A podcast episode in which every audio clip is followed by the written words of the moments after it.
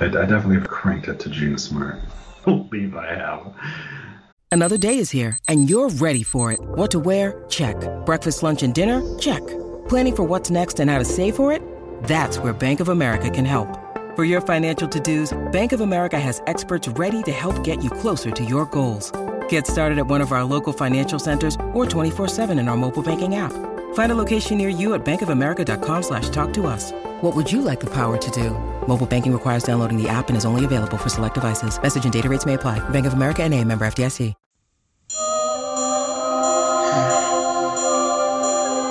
Yeah.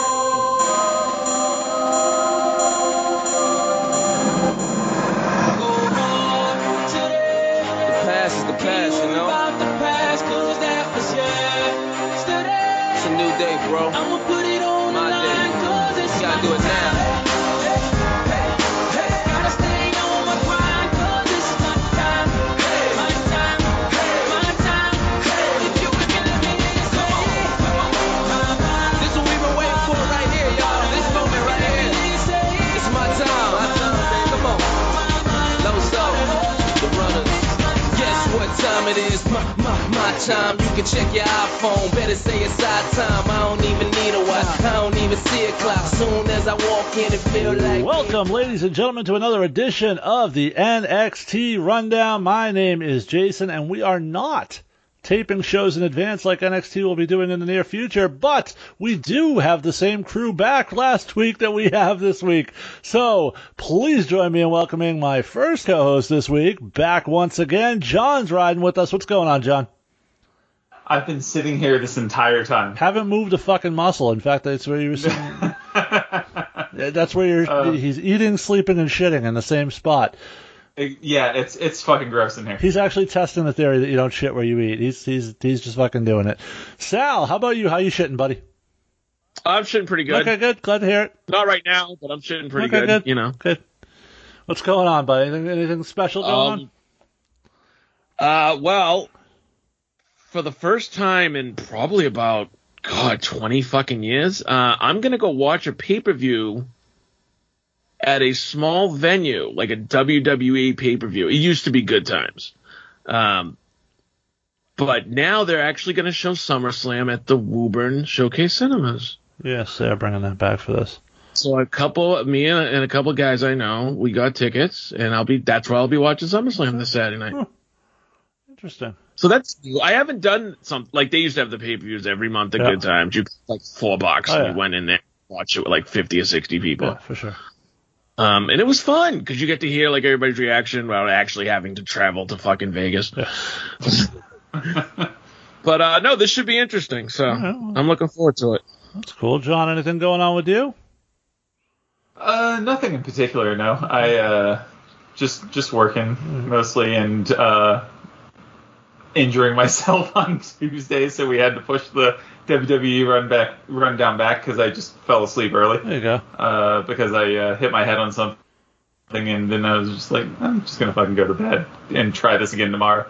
And uh, then yesterday I felt fine, so it was at least not like egregiously bad. Whatever, you know. As long as it doesn't change who you are, John, because as we discovered last week, John and Matt Hardy have something in common. They're both hitting it raw. Anyway, um, Sal doesn't remember the joke from last week. Anyway, I do remember the joke. No, but I was just thinking John and Matt Hardy have something else in common if he hit his head and then he fell sleeping. There you go. Fair point. um, so, follow up to my fairly recent uh, K F C story. So, uh, the other day, same K F C. We stopped by, no line. We went to pick up dinner. I'm like, all right, cool. We'll grab dinner while we're there. We pull up to the uh, we pull up to the speaker, and now this K F C, which if you'll remember last time I was there, had no chicken patties. That was the thing. So couldn't get a chicken sandwich. No chicken patties. Now we pull up, and I'm getting ready to order, and I roll down my window, and I look over at the speaker, and there's a sign on the speaker that says, "No patties, no fries, no biscuits." Oh, Jesus. So why even fucking open a K F C at this point? Okay, I gotta, I gotta ask you: are you going there at like three thirty in the morning? No. Or something? Is this like a twenty-four no. hour K F C? This is lunchtime, like twelve, one o'clock. This particular Jesus story Christ. was like six o'clock at night. I, I don't understand it. I don't get it. Uh, it's it's a point of infuriation at this point now. It's like... I, Dude, out of pure curiosity, I'd ask for a manager. I just want to pull up. I'd be like, you need to tell me why you don't have change. Yeah, I'm just going to pull up one day and I'll be like, all right, just do me a favor. I'm I'm going to save us both some time. Just tell me what you do have that I can order from. We have hamburgers. We got some old hot dogs that oh have been on the grill God. for a couple hours. That's fucking awful. It's, it's just the instant mashed potatoes. Right? That's it. Yeah. That's it. I uh, I did go this week and catch my first Woo Sox game. So the uh, the minor league Red Sox team moved to Worcester this year. So I uh, I caught the first game I've ever had at that stadium, which is pretty cool actually, and I dug nice. it. I dug it. The food was pretty mediocre, uh, expensive, and but uh, the the park is beautiful. Uh, they did a great job with that. The ambiance was was cool, uh, and they ended up winning. So okay. And I'm the good luck guy because uh, so Connor Wong, who's the catching prospect for the Red Sox, steps to the plate, right? Takes the first yeah. pitch, and then it was a ball. Next pitch, I I yelled, Connor Wong, hit a dong. Next fucking pitch, hits one over the fence. I take credit. It had nothing to do with Connor Wong. It was all me. Yep. So there it is. I take credit for that one. You said it was expensive, right?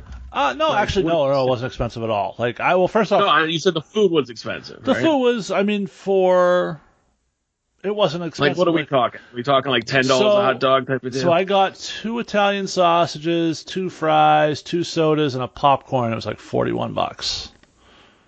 So it's not it's not obscenely yeah, bad, it's, but it's, it's not as bad as Fenway. No, it's not. Yeah. It's definitely not, but it is a little price. A little pricier. Parking was only seventeen bucks, which was an improvement off like a mm. Red Sox game. So, have you ever used like those when you go to like a Red Sox game or a sporting event, John? You, you use those like parking apps where you can find spots that are like.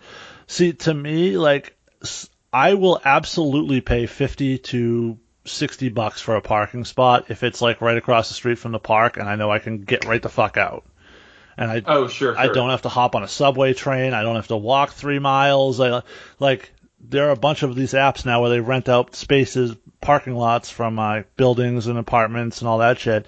And you just pay sixty bucks on the app. They scan it when you get there and fucking boom, in and out. It's fantastic. The last time I was at the Pepsi Center, which is where the Nuggets play, yeah. um, uh, I wasn't there. For, I don't think that was for a Nuggets game, but like I was there for a concert or something. Uh, and uh, uh, I just, instead of like dealing with their parking situation, which is always a fucking mess, yeah. I was just like, it's pretty close to like uh, the University of uh, Colorado at Denver campus, okay. and I just parked on uh, parked on like a side street in the campus housing and hoped that I didn't get a ticket. There you go. Oh, I used and to I didn't, that. so you know. Mm, I used to do that until I got my car towed one day. Oh shit! um, I was. It was a little bit of a different situation. I was working security um, back in the early two thousands, and it was a Boston College football game. And they didn't provide any free parking for any of the security staff, so I didn't want to pay. So I parked, like, fucking almost like a half a mile away in just some residential neighborhood. And when I got back to my car, it was towed. Oh, lovely. Oh, fuck. Fuck. We used to do... Uh, but I had done it like six times, too. So, like, I figured at one of those points I was going to get caught. So, up until COVID, like three, four years in a row, we had done the El Mundo Festival. We did a wrestling show at Fenway Park, um, which was always a... It was great. We always had great reactions, great response, great feedback. Uh, the boys and girls rip, ripped the fucking place up. Uh, it was great. Uh, it for production staff, for people working the show, it was a long fucking day. Um, because you're talking about we were running the entire festival, which was essentially like eleven a.m. until like four p.m. We had we went straight through the whole time. Um, and meanwhile, I'm running back and forth to the locker room, which is literally like on the other side of Fenway Park. So I'm running back and forth the whole time. Anyway, um, but part of this is like, so first year I do it, like, I'm like, so where where am I supposed to park? And they're like, oh, just park on the street. Like, in Boston? Near Fenway Park? Huh? Yeah, yeah, just park like across the street. It's fine. I'm pretty sure it's not. But uh, but it, it because the event is always held on a Sunday, they parking restrictions in Boston are much looser, so I actually found a spot that's not too far away, very close to walking distance, and uh, has some spots open and nice and easy, and I've parked the same spot every time I've been there. So there you go. Yeah. I've gotten so fed up with parking at sporting events in general that if anybody offers me tickets to a Pats game, because I'm not spending money on tickets to a Pats game at this point, it's way too fucking much. But if anybody wants to like give me tickets, um, I'll take the train. Yeah. The problem from the, South Station so, into fucking Foxborough. So the problem with the Pats game is that basically they got like that one road that goes in and out of fucking Foxborough. So mm-hmm. you are going to sit in traffic for like four hours just to get out of there. But that one road that that connects the, Providence, the problem, North, yeah, Worcester. Like the problem with taking the train to any of these events is sort of like when you get out of the Red Sox game and you go over to the Green Line, which is, a, I know people who are not from Massachusetts are like, what the fuck are these assholes talking about? Um, but when you cross the street from Fenway Park, they have a subway, and it's called the Green Line. You're like, oh, I'm just going to take the train. What you don't factor in is you're going to wait seven, eight, nine trains before you can finally get on one, because everybody and their mother is trying to get on these trains that don't hold that many people. So... Fenway, yes. At Foxborough, it's not the case. Okay. Because they got the commuter rail, and that, and they, they know. Yeah, but that and, also and runs less frequently. Up. So if you miss the first one, oh, if you miss it, forget yeah. it. You you need to leave as soon right. as the game's over, because if you miss that, you're there for three right. hours. Yeah, no. it, it reminds me of like uh, that the stories of the fans trying to leave um, MetLife Stadium after WrestleMania thirty-five. The nightmare and horror stories that people ran into there. Especially Maria Canales' family. They actually had to, like, oh. wait five minutes for their... Oh, my God. ...for their limo to pick them up and take them back to their hotel. Unacceptable. Unbelievable. No, I'm just kidding. Uh, all right, so enough about us assholes. Let's talk about some other assholes. Let's start at the news desk, and let's talk about the assholes that spent the week trying to convince the world that one of the major matches for SummerSlam in the form of the SmackDown Women's Championship match between Sasha Banks and Bianca Belair was in jeopardy. These two women apparently unable to perform on Saturday and Sunday for no re- no no reason was given. But in this day and age, of course, people jumped to the conclusion that, oh my God, it was COVID. They, they've got COVID, blah, blah, blah. To the extent that Brian Alvarez, that fucking twat, goes on his radio show and says, well, now I'm worried about the SmackDown. I'm worried about a bunch of these matches. And and even even idiot Meltzer was like, what do you mean a bunch of these matches? Well, think about it. You got, you got two other women who are in there, and one of them is married to a, one of the tag team champions. So now that match is in jeopardy. And even Meltzer's like, who's married to the tag team champions? And he's like, well, Bianca's married to Montez Ford. You fucking cunt. You don't even watch the show enough to know that they're not the tag champs and haven't been for, what, eight months now? This is the guy you... And again, I go back to this all the fucking time. This is the guy you fans are paying money to hear their opinion. Doesn't even know who the champions are, but uses it as a platform to bitch about it. But anyway, I'm, I'm getting off track. Uh, so it seems like it's been announced that Banks and, Bel- Be- Be- Be- Banks and Bianca Belair are cleared to perform, and unless something unforeseen happens, they will be performing at SummerSlam this year. Um, so that's good. I'm looking forward to that. It's one of the matches I am looking forward to seeing. I mean, I would like to see a different match than I've already seen, but I know these two are going to bring it, so I'm perfectly okay watching that again.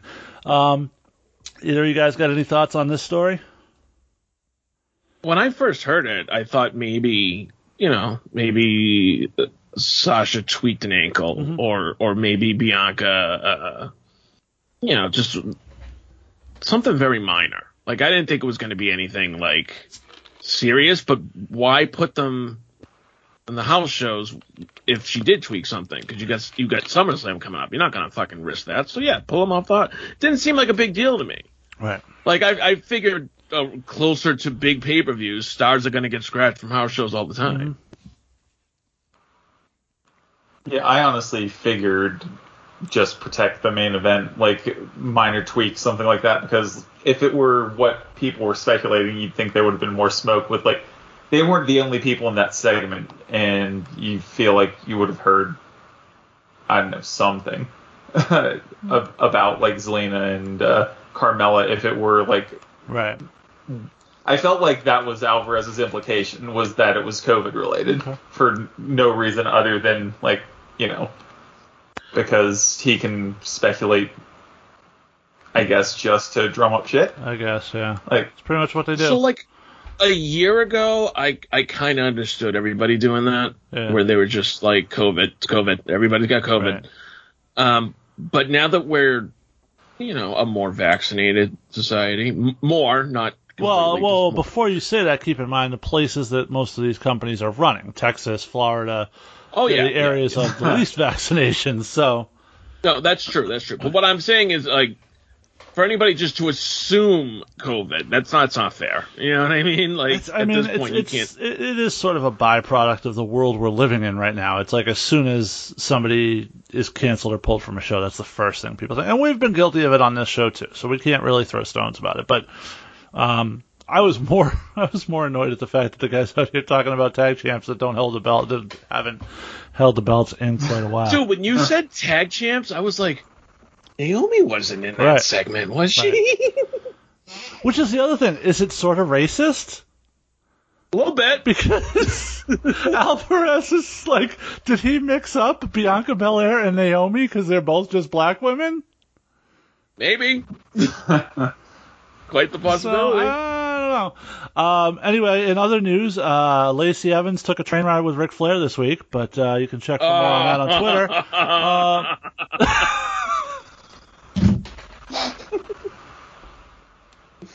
Twitter. Uh... well done, sir. Well done. uh, so we've speculated on these very Rundown Wrestling Network shows of the possibility of a W W E potentially setting up to sell the company. So for the first time that I can think of it, uh, or that I remember hearing about it, uh, Recode Media's Peter Kafka uh, sat down with W W E's newest president, Nick Khan, and asked about the possibility of a sale. And here's what Khan said. He said, well, look, we're open for business on anything and everything, and even some of the business plans that we've announced recently I think are different or unique to what the company has traditionally done. So we're open for business. If somebody calls, we'll listen, but we're not active. We're not out there in the marketplace trying to change that structure. That's the stats. I grew up listening to people talk about they're going to sell the company. Every time that story would come out, Vince McMahon would basically say, fuck no, we are never selling this company. This was not that. This was not a denial at all. And this reminded me of when G Ms are talking about trading their superstar players and they don't want to acknowledge in the media. It's like, we're not making any calls on the guy. Now, other teams are calling us and we'll listen. But we're not, because they don't want to piss off the guy in case the deal doesn't go through. That's what this sounds a lot like to me, Sal.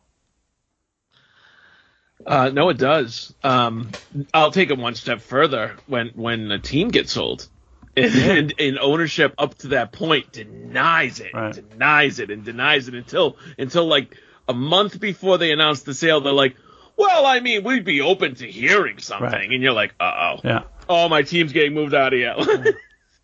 um, what is Nick Khan's official position? President. Is he? Is, he's president. Okay. Vince is the owner. Yes. He's the president. Vince is the C E O. All right. Follow-up question. How do you feel about W W E headquarters being moved to uh, Riyadh? Riyadh? Riyadh? Saudi Arabia. Riyadh? Riyadh. Riyadh. Yes, that is. Re- That's Riyadh. It. Say it with me. Riyadh. Okay. There you go. Wasn't there another place, too, they, they ran out of in Saudi Arabia? Not Jerusalem. It began with a J. Um, You're going to get death threats right after now. This episode. Yeah, dude. I know. uh, no, what was that stadium in, in Saudi Arabia that they used to run out of? Uh, Jeddah? It began Jeddah. Jeddah, Saudi Arabia. Maybe that's what they – dude, if anybody's got the money to buy the company, the Prince of Saudi Arabia probably does. Sure. And Vince would be like, well, you're offering me how much? Sold. But he would ask for the contracts of Andre the Giant, Hulk Hogan, and the Ultimate Warrior to come with the deal. So, well, I mean, he can have those contracts. That was my favorite thing when they had the bootleg Yokozuna came out because the Prince wanted to see Yokozuna. Imagine like having your choice of any wrestler and choosing Yokozuna. I, I I'm not here for Yokozuna slander. I liked Yoko. I am too. Uh, I mean, I did too, but I, as I, your as your number one wrestler that you would want to see, he was. Yeah, but it it depends on when you grew up, right? Yeah. Like if you were a kid when he was champ, that might be your big deal. Yeah. And he was the inspiration he, to a he bunch. The Undertaker, he caught the Undertaker. And he was an inspiration to a bunch of fat kids around the world, John. Fair enough. So, all right, uh, guys. Anything else on potential sale of the W W E? Yeah, dude, I said it last week. I don't want this to be N B C W W E. Uh-uh. I, you say that, but I'm getting tired of it being this, too. Yeah, um, I, I was going to say, honestly... Could it be worse? Shake, let's see a shake-up. Let, let's say... See, my, okay, so let's say... So stop. Hold on, hold on, hold on, hold on, hold on. I'll let you get to that, but let me say... So let's say, for the sake of argument, they sell the company. And in order to keep some continuity, they say, okay, we're going to we're gonna, we get new ownership, but... We are going to, we don't know anything about running a wrestling business. We are going to put uh, Paul Levesque in charge of the day-to-day operations of W W E. Do you feel better about the, the direction of the company, regardless of who owns it? Because of the person a, running it has changed? A little bit. Okay. A little bit. If, if they give him full creative control, then yes, I do. Okay. So then let's if, let's see what happens. That's what I'm saying. If they act like any other corporation in America and they're like, everything has to be run by us first, then... But that's that's everywhere, dude. Right now, it's it's the same right. It's the same thing right. now, except the person passing the final judgment is the senile seventy-year-old man. A board of directors in an entertainment company. Oh, I'm sorry. Well, hold on a second. Hold on a second. You think Vince goes, you know what? I want to do an angle where I'm the father of Stephanie's child. And he goes to the board of directors and says, listen, board, I'm thinking of doing an angle where I fucked my daughter and got her pregnant. What do you guys think? No, they don't want to fucking hear that shit. They want to see their checks roll in. They want to make sure the company's as profitable as it can be. They don't give a shit about storylines and directions. That's not what a board of directors does. Oh, but they care about sponsorship. Sure. And advertising. And if it's anything controversial... Like that's, as that's as why as, as shit as the creative has been for the last what two three years in this company, if they haven't pulled the plug yet, what makes you think they're going to do anything that's going to make them pull the plug? That is fair. I had brought up Time Warner A O L when they when they purchased W C W, right? And the whole company directions just changed. Like every all none of the wrestling guys were in charge anymore, and like. You saw that company go down the drain very, very quickly in nineteen ninety-nine. Yeah. And a lot of people who came out of that were like, once A O L bought the company, it was just another property of A O L at that point. You're you're oversimplifying that situation now. Probably. You also have to remember, at that point, that company... was flush with no-cut contracts for ridiculous sums of money off guys who didn't want to work, didn't want to do jobs. They were still paying Hulk Hogan, who was no longer working with the company. I mean, you saw how many of those guys sat at home for two years to pay off the rest of those contracts and didn't want to go back to work. So didn't have to. They were still getting right. So those there were a lot of reasons that company went under, and I don't necessarily know it was the people who took it over as much as it was the people who were Uh, the business decisions that were made previ- under the previous regime. Sure. So, all right, John. Anything else on this before we uh, move on? Uh, I'm I'm more or less in of the same mind as you, where I'm like, how much worse could it get? So let's like if it happens, I let's hope it shakes out better. Like you know. All right. Matt Matt Riddle has uh, A R. Pigeons that fly out of his feet during his ring entrance. Are we going to get really any worse at this point, Sal? Probably not. Okay. Although, I, I got to admit, though, just saying out loud a world that exists where the McMahons don't own the W W E is so fucking weird. I know. I know. Like, I always thought Vince would fucking just hang him up at some point. But, you know, for... For the past twenty years, I've been conditioned to think Stephanie and Triple H were taking over. Imagine if Shad Khan bought him.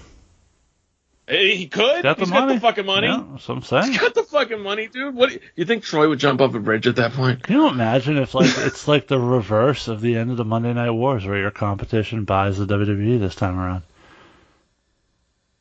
And Vince is like, fuck you, look at I all mean, this and, money. And, and here's the interesting part is like I think Vince is turning like seventy-eight very soon, I believe. Um Who do you think is next in line? There's always speculation. Who do you think is running this company if something were to happen to Vince tomorrow?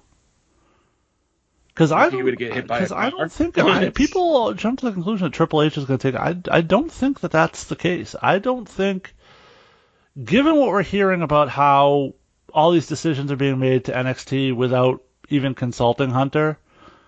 I don't believe that he's he Vince sees him as his uh, his his the person's going to follow him. Um, Stephanie maybe from a business perspective, but I, I that was I don't the know. thing that was it because it was both of them. That was always the key. Right. Stephanie with the business, Triple H would run the day to day. Um, and she's done what she's needed to yeah, do. Her role has expanded significantly position. over the last yes. decade. Um, Shane's interest has varied. Shane's working you know? with another company now. So I don't think it goes to him. No, I don't think it was ever going to him. I think that was part of the reason he left in the first place. What if, what if Vince has it set up like, should I be struck by lightning? You know, control goes to a combination of, like, Bruce Pritchard, Nick Khan. Like, you know what I mean? Like, his business, his business in a circle as opposed to his family. I don't know. Can, which sort of brings up the point, the other point that I don't think we've talked about enough. I feel like from a talent perspective, from all these releases, from an in-ring perspective, everything has really sort of gone to shit since Johnny Ace went back in charge of personnel. Well, it was a combination. It was Johnny Ace and Nick Khan getting complete control. But Nick Khan is, I mean, look, let's be honest. Nick Khan is not likely the guy watching the week-to-week shows. My guess is he's no, going to Johnny all. Ace and going, listen, who doesn't fit what we want? Who's the guy? Who are the men and women we should be cutting? And Johnny Ace is like, well... Um... Johnny Ace, Johnny Ace is doing exactly what Punk accused him of doing ten years ago. Yeah, pretty much. Yeah, it wouldn't shock me. Yeah. So we'll we'll see where that plays out, but it is definitely interesting. Uh, and speaking of things that are interesting, uh, tomorrow, as we record this on Thursday, you'll probably be listening to it on Friday, so we'll say tonight, uh, A E W Dynamite, the first dance, the second edition of Rampage, which they're calling the first dance, um, emanates from the United Center in Chicago. Obviously, we all know the speculation. We've all heard the rumors. Um, somebody else who's heard the rumors would be one Roman Reigns. Uh, he was a guest on Ariel Helwani's podcast today, and he was asked about the the possibility of C M Punk um, coming in and, and how he felt Punk would mesh, given that he was very frustrated in his last run with the company with part-timers coming in and sort of taking the main event spots. Uh, and potentially him now doing so in A E W. Uh, and Roman's response was a bit cutting. Uh, he said, quote, I can see it from both perspectives. I can see it from both perspectives, but I think you said it before, that the high tide raises all boats, right? Everybody benefits. But I think, man, these statements are coming from bitter people who possibly thought they were better than they really were. When it comes down to it, C M Punk was not as good or as over as John Cena. Wasn't as good or as over and moved the needle like The Rock. It just was what it was. From a full-time performer, I understand the frustration and wanting more, but like I said before, you gotta take it. I'm a full-time performer, but I've done everything that needs to be done to stay in this position, to continue to make the opportunity for myself to be in the main event at SummerSlam against a John Cena. Woo, shots fired there. John, John, how do you feel about this? So, granted I wasn't watching, but it, I don't uh, your read is probably going to be more accurate than mine, but like I've I've sort of gone back and I've seen some things, and I'm sure he wasn't like maybe Cena level, but I felt like he was pretty. Uh, we lost John there. So Sal, why don't you uh, give us your thoughts, and hopefully John will be back soon. I think John might have been a little oh, wait, bit on that. So, oh, wait. Sorry, John, John you John, froze you up there? there. Can you repeat that? John, can you hear us now? Shit. Can you hear Yes, me? we hear you yes.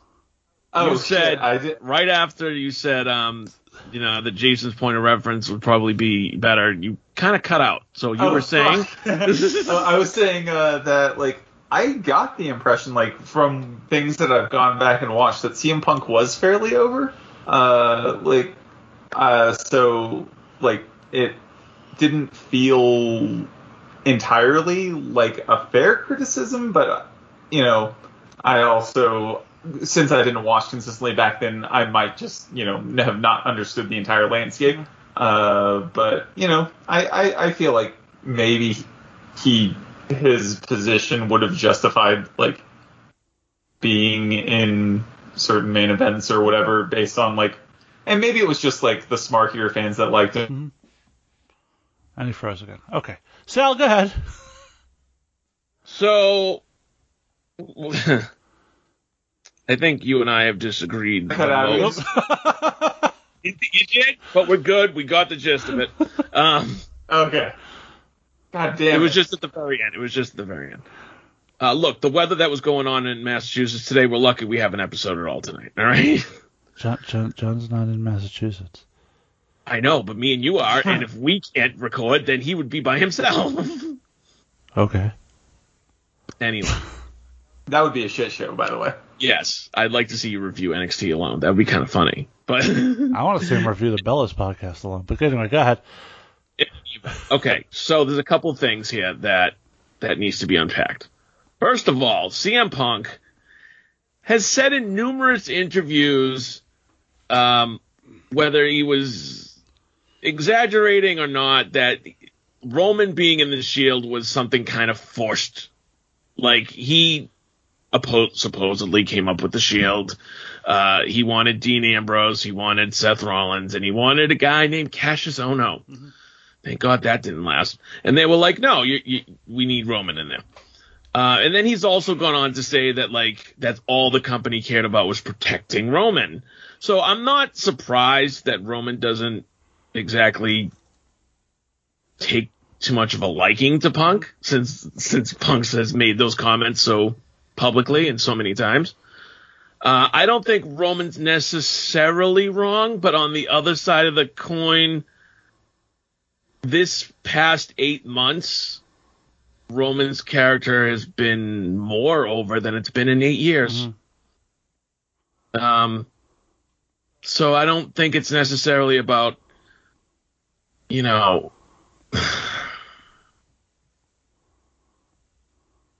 is, was Punk as over as he could have been with the booking they gave him? Probably not. You know, he had all that momentum, and they fucked his. They fucked up his his leaving. They fucked up his return because they did it two weeks later, and then they fucked up the whole story when they had him get pinned clean by Triple H. That being said, they also gave him the title for four hundred thirty-four days. Did it move the needle? I don't know. I mean, you tell me. Was was Punk versus Dolph Ziggler uh, like a, a you know a main attraction pay per view? Probably not. When Punk fought The Rock at, at, at Royal Rumble, I think it got some buys. Of course, more for The Rock. But, you know, did Rock Cena two do better numbers than Rock Cena one? I doubt it. So, like, during that time, do you think Punk was given a fair ch- a fair title run, Jason? Like, do you think he was booked in a he, way that could make him a mainstream star? He held the title... the second longest time in the modern era behind only Bruno Sammartino. I want initially. you to stop and think about the list of names whose title reigns Punk surpassed. But it wasn't the original reign when he was white hot. When he was white hot and he won the title and he left. Right. He he they had a tournament yeah. that Mysterio won. Cena beat Mysterio. Cena was the champ. And then they did the unification match at SummerSlam. Yeah. And he lost the fucking belt. Yeah. because of the briefcase. Yeah. So he didn't get that belt back fucking six months later until Survivor Series. Right. So, I mean, the hottest he was was So not summer. only did the company have enough but, faith on him to have him that long a run, they actually had enough faith in him to make him a multiple-time champion. There are plenty of people who are multiple-time champions, Dean Ambrose being one of them. Who the company clearly valued.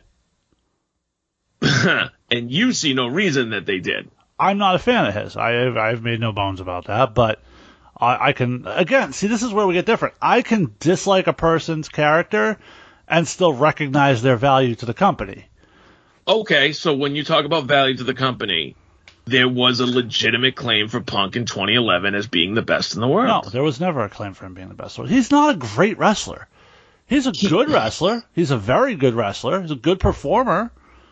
But he's not... He's a great... He's a very good performer. Look at that match against Taker at WrestleMania twenty-nine. That was the match all right, all right, of the let's night. Let's do that. Let's let's play this game real quick. Let's let's let's extrapolate this. I'm going to give you wrestlers. You tell me if Punk is better or worse as an in-ring performer. Okay? Okay. All right. And that, that includes everything, like the performance, yep. the technical... No, everything. no. In-ring okay. performer as a no, wrestler. No, that's what I mean. Not, not counting persona and character. In-ring as a technical wrestler. No, no. Bell to bell. Yes. Exactly. Okay. Kenny Omega.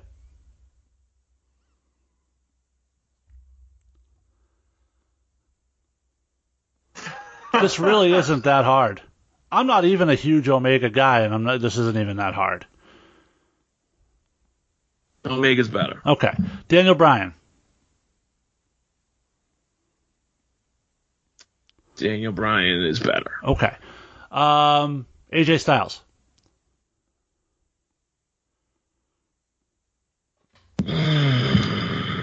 I'm trying to think of like peak A J, like peak, peak, like what, maybe two thousand seven, two thousand nine? A J's really good now. Right. Fine. A J's better. Yeah. Okay. Uh, I, I think A J is better than fucking Omega. Kevin Owens. No, I'd rather go Punk. Okay. I John? Uh, I, I think I... Granted, I have not seen all that much Punk. I think Owens is a better okay, wrestler. I'm, I'm, uh, I think Sami Zayn. And honestly, oh, oh, poor John. Oh, go ahead, John. I think I think. Did I fucking cut out again? no, no, no. We got you now. We got you now. It's okay. Oh. nope, nope. And now you're frozen. Sami Zayn. No, I'd rather Punk. I, I was more entertained with Punk matches than I've been in entertained matches. If I look at, uh, I'm talking about the best Punk match against Joe in, in you know, R O H. No, no, no, no. I'm talking okay. about during his W W E run, during which he feels he was so marginalized and underutilized. During that run, as a W W E performer, that's what we're talking about here, because this is what he's always complained about. We're not talking about R O H. We're not talking about oh. Impact. So let's go back now. Oh, well, then you can't talk about Kenny Omega because he never was in W W E. No, but I'm so. talking about, about that run versus Omega's run now. Oof. to, to, Sal, you've been correct up until Owens and Zayn. Owens and Zayn, better in-ring performers. Yes, we hear you now, John. Okay, cool. Uh, I, I left and came back in hopes that that would help. Um, uh, and I, I so desperately wanted to say that Sami Zayn might be my favorite on that entire list. That there you, you go. Okay. All right, let, let's let's do this, right? In-ring performer. As a technical wrestler and in-ring performer, C M Punk or Cesaro? C M Punk. I don't think so. I don't think you can throw character out of it. I think character makes a big fucking deal. Like, Shawn Michaels is the greatest in-ring performer of all time, right? Yes. But it's also character. It's not just in-ring. Right, but... I, Everything Michaels did made him the greatest performer of all time. Right, but I'm not talking about that, because that's not what this article was about, or this, this discussion was about. He was the one, Punk was the one, who went on Colt Cabana's podcast and said, these guys couldn't carry my jock in the yes. ring. It's true. So he, and back let, then, he was probably right. He set this bar that we are now holding him to. So for, for every guy I've mentioned, I would put as an in-ring performer, just as a wrestler, as a as, as pure wrestling ability, I would put every single one of those guys above Punk. Mm. And here's one that's really going to kick him in the dick. I would put Roman Reigns above C M Punk right now. Right now? Yes. I would not in two thousand twelve. I would. Punk was never a great wrestler. In two, you seem to forget in two thousand twelve, Roman was basic no, and green. T- he has evolved yeah, nine I, I'm times not sure you're ten. Understanding the point of this exercise, Sal. What I'm Dude, saying is... I think is, you're marginalizing how good he was. No, he Look was... Look at his matches on pay-per-view with Daniel Bryan. Let, let me ask you... Here's, here's the thing, okay? If... I got a better one for you. Tell me his on, match with Cena at Money in the Bank wasn't five stars. Was it five stars or not? I'd have to go back and watch it again. It's been a while. But I, I remember it being good. But here's the thing, Sal. Prior to the pipe bomb, who considered C M Punk one of the best wrestlers in the company? Surprisingly, only me. Because okay. I had been following him since so, I so, And maybe that's where my bias So very is, right? few people. And there's a reason for that. His in-ring performance was not, like, it was good. It was not standout. He wasn't doing anything that shocked and wowed people in the ring. It was a lot of punches, a lot of kicks. The G T S was great, but he stole it from Japan and took credit for it. Is his G T S great? I mean, at the time, it was, it was a, it, at the time, it was a cool finish. Yes. That a lot yeah, of people I feel like his is kind of sloppy. Yeah, though. But he also stole it from Kenta. So... Um, yes. But no, he gave credit to Kenta. He said he got it. Years later, he gave credit to Kenta. Prior to that, he had told people he had invented it. But didn't Kenta legit fuck people up with yes. it? Yes. Well, it's New Japan. Kenta fucks people up all the time. Everybody in New Japan fucks people Fair up. Fair enough. Um, but the pipe bomb, the attitude, the anti-authority uh, persona was what made people take stand up and take notice and follow Punk. When you take that out of the equation and you focus on just what he was as an in-ring performer, he was okay. He was not great. So, and, and here's the thing: I'm going to give you, I'm going to drop another bombshell on you. I would say the same thing about Stone Cold Steve Austin. I was actually just getting ready to ask you say that. Now, not during the stun, not when, yeah, not prior to the double knee surgeries and, the, and when he was stunning Steve Austin, he was a fantastic in-ring performer. I'll do you one better. He was a fantastic in-ring performer when he fought Bret in ninety-six. Sure. It's when Owen broke his neck right. that he had to stop being a right. fantastic performer. But by the, by the time he became Stone Cold, he was largely just pit, kicks and punches and a oh, stunner. Yeah. one hundred percent. So he wasn't at that point, but the persona carried him through it, and Punk was the same thing. See... Punk had and good again, matches. Don't get me wrong. I think I think I'm biased because I watched what this guy did in the Indies before I even knew there was an Indies. Okay, so and I watched like those hour matches with Joe you, and stuff like you that. Are, you know what I mean? You've been the WrestleMania guy here on the Rundown Wrestling Network, so let's sure. just do this. Let's have this. Let's let's have this comparison. I think you and I can be on the same page and agree that Taker Michaels one is a ten out of ten, right? one hundred percent. Okay. What would you give Punk and Taker at WrestleMania? I would give it a nine. It was that good. Okay. See, I'd, I'd have gone a seven. So. Okay. Maybe we can split the difference. Say it was an eight. Okay. Maybe that's the general consensus. Okay. So it so, was a very good match for WrestleMania. So working with the same guy, he wasn't really that close, right? Well, yeah, you're correct. He was not really that close to the greatest of all time, Shawn Michaels. But again, though, Shawn Michaels, as great as an all-around performer as he was, wasn't the greatest in the ring. He wasn't as good as Bret Hart as just a wrestler. But he had the charisma, the presence, the promos, the attitude, the swagger. He had all that stuff that Bret Hart didn't have. But if you just took away all of that, and this was all just fucking Bob Backlund, grapple mania, whatever, Bret Hart was a better wrestler. Shawn Michaels was a better performer. Those are two very different things.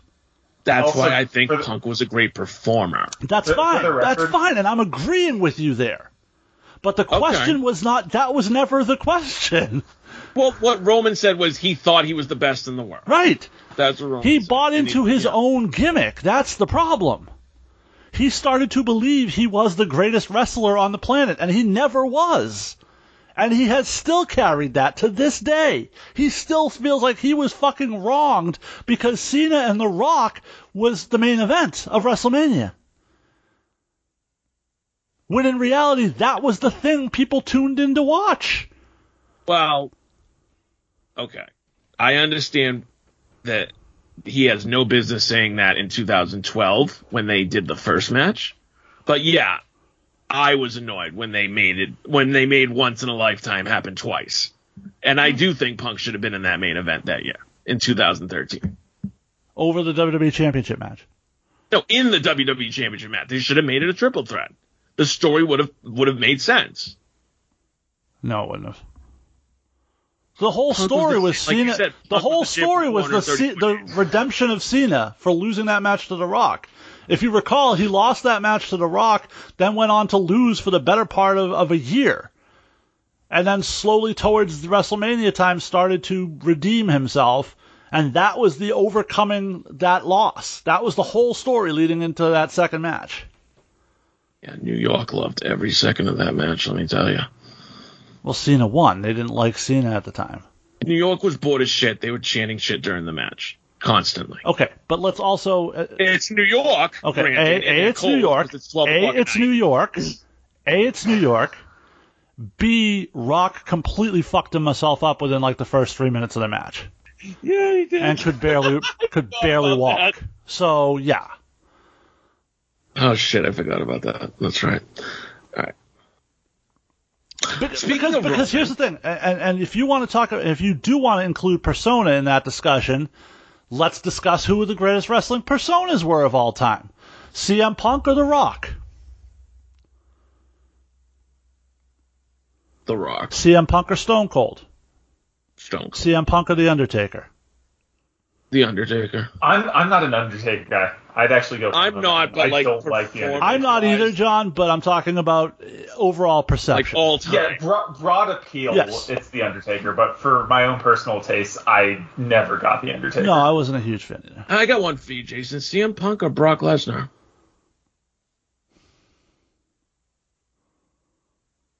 That's a close one for me. But I'm not. I'm also. I'm also the wrong guy to ask because I'm not a huge Brock guy. But see, I am. I am. I love Brock. I've always loved him, which is weird because a lot of people don't like Brock. But I, I, I like that when he does talk, it becomes like a meme for the next five years. I don't watch the show, Paul. Right.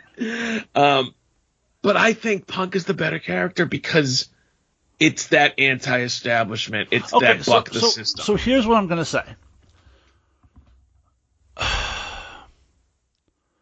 The reason oh. I, there are certain people I would put above him for a very specific reason. For example, Daniel Bryan. I will put Daniel Bryan above C M Punk. And you may disagree with that, but let me explain why I would do that. And, I, and this is including persona. Daniel Bryan has been able to be the most over person in the company and be the most beloved character on that company and be able to make everyone absolutely fucking hate him and be equally successful in both ways. Punk was never successful without being the anti-establishment guy. That was the only role that ever got him over in his entire career. He was a mid-card guy everywhere he went for most of his career, save for Ring of Honor. Which was his entire career, but that's all right. It, I mean, he was in T N A when he was like, what, twenty-one years old, and he was there for like seven months with Raven. Yeah. And he was main eventing with Raven, by the way. That dog kind of sounds like we're talking about Stone Cold. um... And then he went to Ring of Honor. He was in Ring of Honor for like six years, dude. Okay. He was in W W E how many years was he in W W E before he broke through? Yeah. And then right after that, he okay. Went but to how W W E. Many years was he in W W E? About six years. I was more than six years, but two thousand six. All right, so it was eight years. Okay, so you just said the most of his career was in Ring of Honor, when that's not the case at all. But discounting that fact, the point the point still stands. Was he ever a top guy without that anti-establishment character? Unless you count E C W champion. I was gonna say he, he won the title a couple times, but he was never the draw. Right. When he when he beat Edge. Or, so yeah, so was, was it Edge? was yeah. it the man or was it the gimmick that got over? I don't know. I've heard people say I, Anybody can like, do that pipe bomb, and I disagree. And I've heard I people like say the guy was an absolute fucking prick. Oh, that I know. I Look, believe that. I believe it one hundred percent. And mind you, I want to bring this up because of the rumors that are going around, the rumors, I say, about, about Rampage this Friday. I'm specifically talking about Punk's title run from his Summer of Punk until when he left. Uh, the guy now, I have no idea who he is now. I know what he okay, said so, the so, past five so years. So let me just put, this, put it this way. A E W is the perfect, perfect place for C M Punk. Oh, absolutely. Because he has become the poster child for people who hate the way W W E does business by virtue of the, the decisions he made. Going back to the pipe bomb, people still feel like that was a legit shoot promo. Because it's still real to me, damn it, I guess. Um, because it was the first time that that type of stuff was I, discussed I, I, get, I get all that stuff. My point is to say he lines up perfectly with the ideology of the rabid A E W fan, which is W W E bad. This is the guy who told Vince McMahon to go fuck himself and left his company. This is the guy who's going to be incredibly over in A E W. But he's going to be incredibly over because of the things and character he did in W W E. Not because of something he did. Cody, wow. Cody, Cody, I will give Cody credit. He is incredibly over in A E W, having reinvented himself from what he did in W W E. He is a complete three sixty from what he was in W W E. Well, it's everything he wanted to be in W W E, and they wouldn't let right. him be. But he pitched the right, character. But this is all him. This was True. his creation, his push, his vision, and he was right. So... You are aware that the Summer of Punk in W W E in twenty eleven was a complete rehash of the Summer of Punk in oh five in R O H. Yeah. Almost word for word. Yeah. So he, you know, it wasn't W W E that gave him that character that well, year. Well, no, no, no, no. You're, you're, you're also remembering this fondly. He had, he had an anti-establishment asshole gimmick in Ring of Honor. He had, he had an anti-establishment asshole gimmick that nobody but tape traders saw. Okay. W W E yeah, sure. gave him the platform for that persona to be seen on a national level. Put okay. put the microphone in his hand. Put him in the fucking ring. Put him in the fucking ring with Vince McMahon to really get that character over. Because I'll tell you what, as much as as, as great as the pipe bomb thing is, who what do you remember from that pipe bomb promo? You remember, I'd love to think this company will be better once Vince McMahon dies, but it will be taken mm-hmm. over by his moronic daughter and his doofus son-in-law. That's the line everyone remembers from that promo. Sure. So was the promo over, or was the I hate Vince pro- part over? The whole thing? And then, I hate and then what was the other thing that really got him over? What, what, what was? Do you remember the thing that people were chanting for months at C M Punk? Ice cream box. Yeah. Why? Where did that come from, Sal? Remind me. I will remind you. Two weeks later, he they did Raw in Boston, and they put him in the ring for a live contract. Yeah, yeah. Who was in that ring with him again? Who was the foil for him? Oh, okay. So much like Stone Cold became Stone Cold because of his feud with Vince McMahon, does C M Punk ever become this C M Punk without the interactions and mentions and, and anti-establishment of Vince McMahon? Without Vince playing his role, absolutely. Okay, not. so thank you. Absolutely so so it not. wasn't because it fell off. It did fall off significantly when, when he transitioned to Johnny Ace instead of Right, Vince. Exactly. Without Vince McMahon to play off of. And, and, and, and here's the thing, and I will give you Roman in the same boat, because when Roman was doing his program with Vince that they ran for like two weeks and then stopped, Roman they, started... He tried it for like two months. Roman's... No, no, no, no. No, it was only Vince for like two weeks, and then they transitioned it to Hunter. Well, yes. And Hunter was over with the crowd.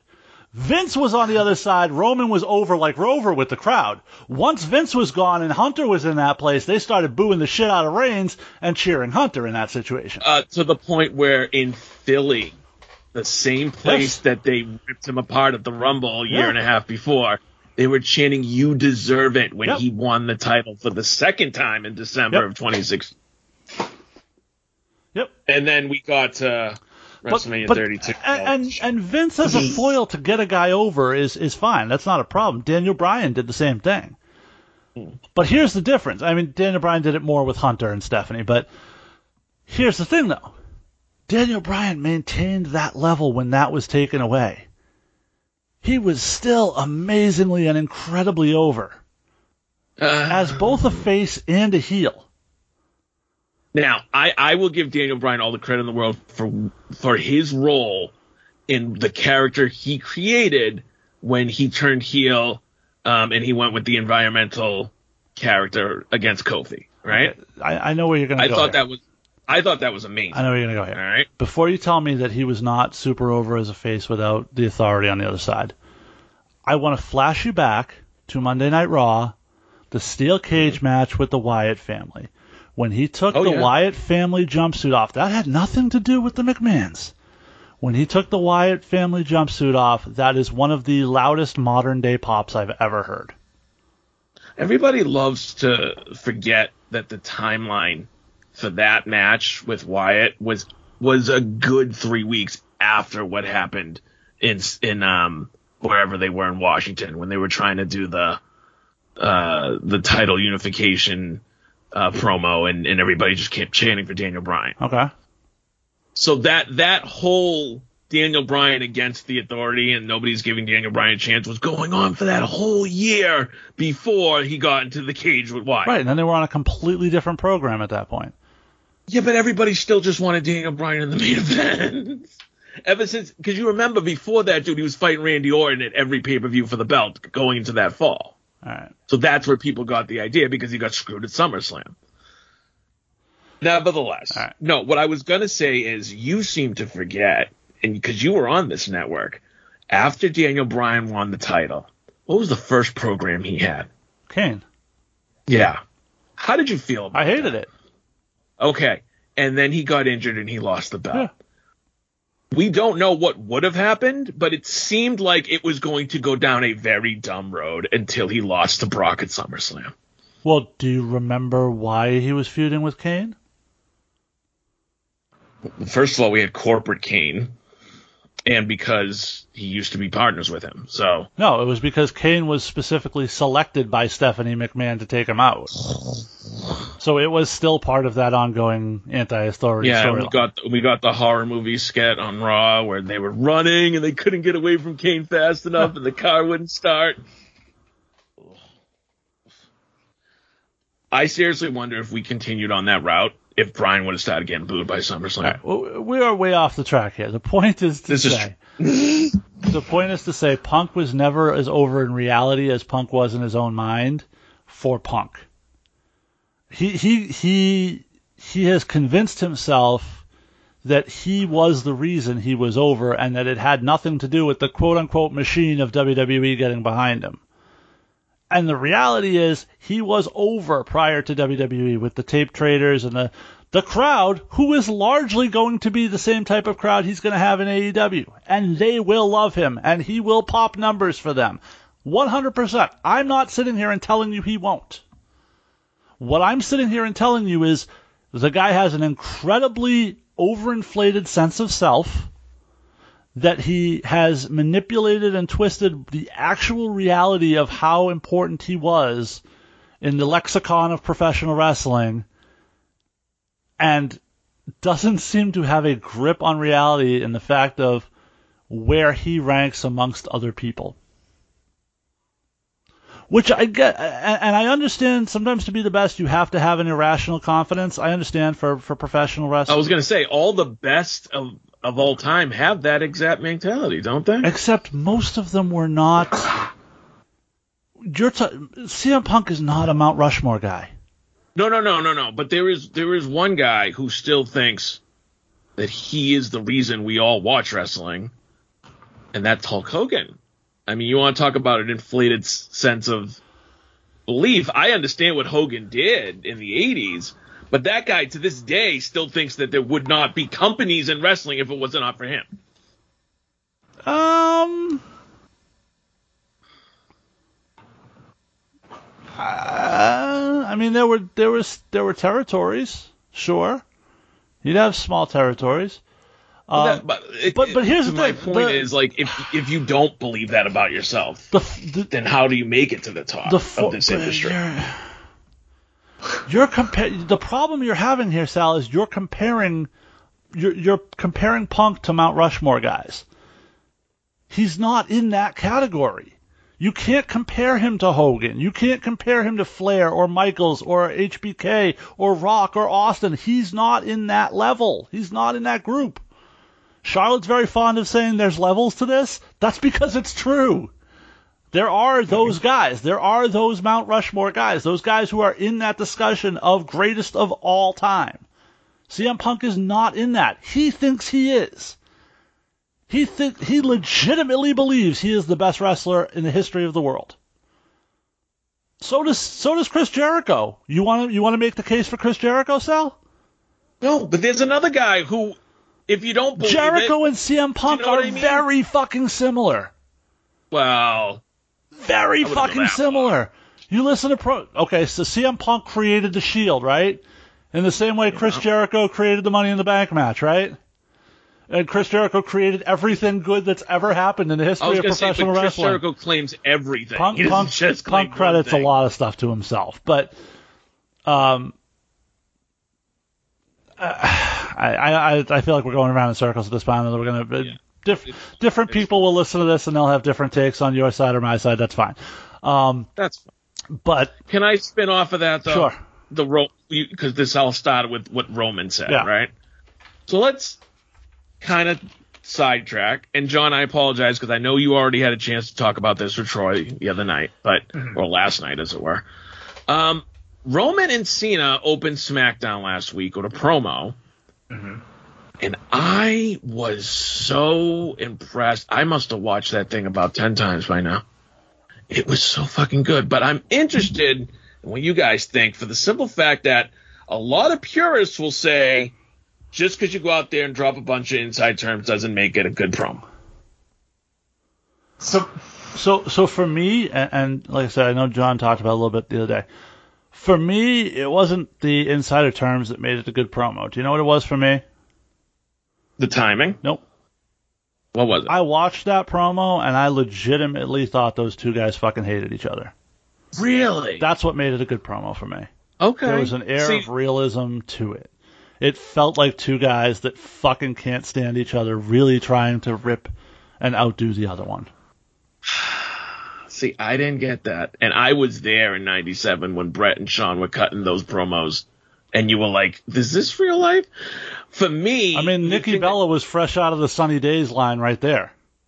True. But, like, afterwards, like, at the very end when Cena flipped the mic and left and his music stopped playing, you could see Roman, like, start, like, smiling. You know what I but mean? But he was smiling as a what a fucking cunt. That was what the smile was. Okay, I so, took it as so he was if you smiling go back as, to like, the, this fucking guy did it again. If you, he did, that was sort of what it was, because if you go back, and it's part of the reason I felt like it was a little bit more legit, if you go back to when they had their promo battles before their match, what was it, Fastlane at Great Balls of Fire, whatever the fuck it was, Um, yep. They had a string of promos, and most of the time when they would do these things, Cena would get his shit in, then he would just throw the mic and walk away before Roman had a chance to get back at him.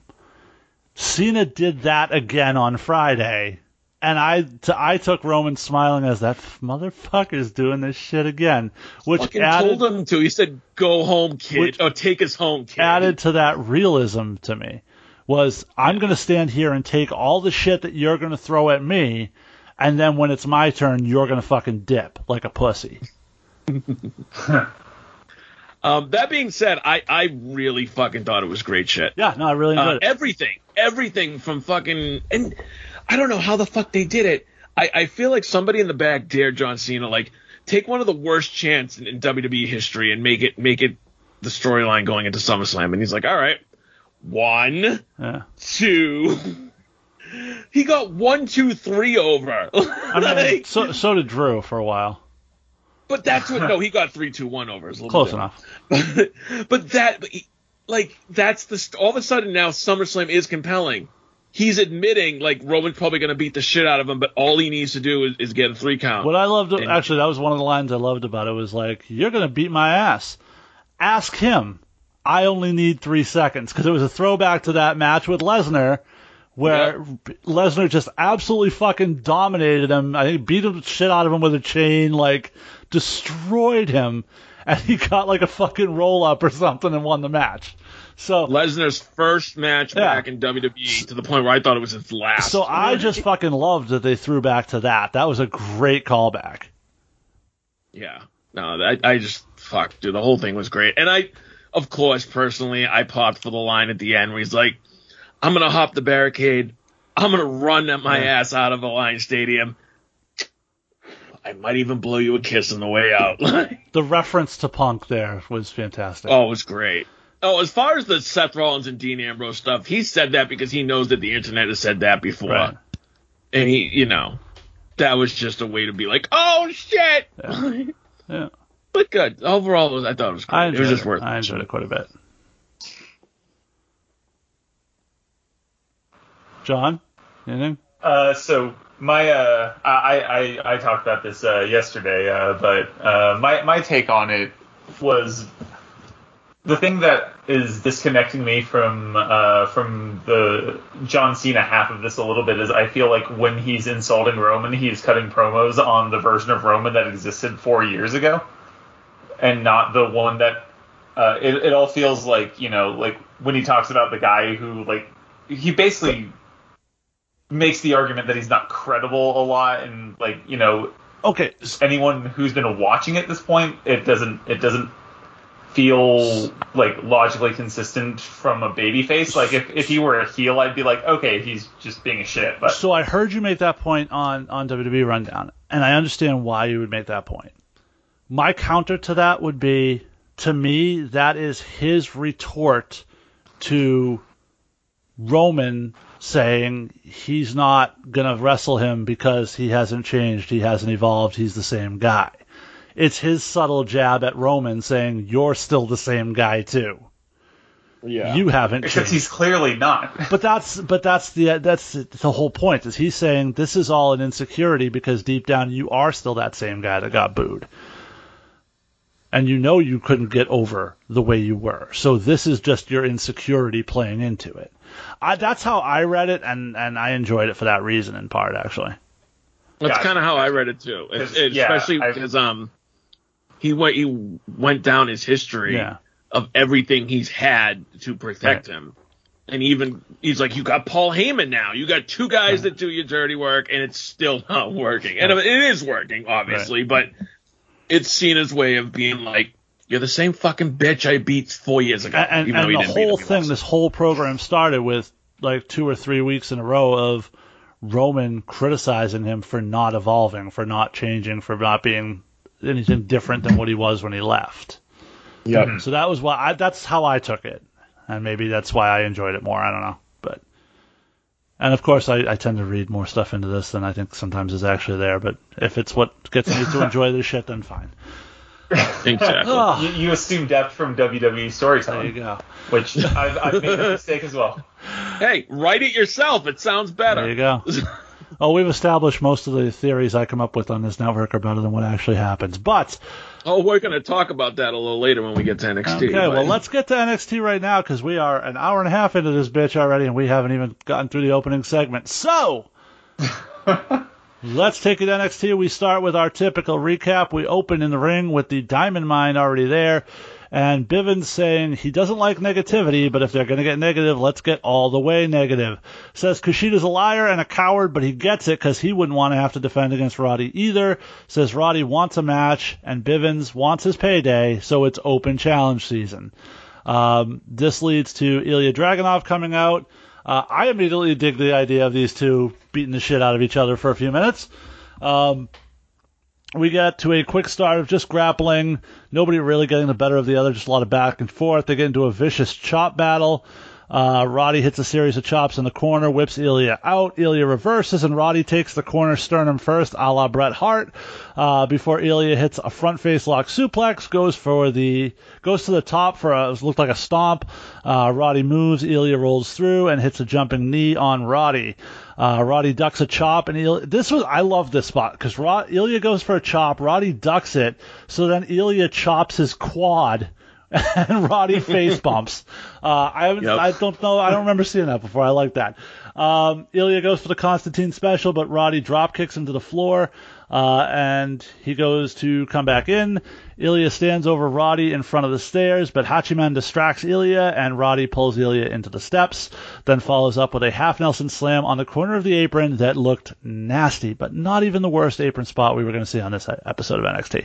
Uh, we then go to break. We come back. More grappling and striking. Ilya stands over Roddy and delivers a nasty-looking forearm to Roddy's head. Uh, that was stiff as shit. Mm-hmm. uh, both guys at this point look either really gassed or really concussed. I can't quite tell. Um, Ilya hits a series of Germans on the second.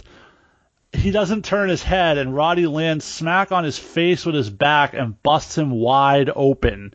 Uh, originally, I thought as Roddy goes for the third, Roddy starts throwing elbows to the jaw that looked pretty nasty. They might have been payback for the forearm.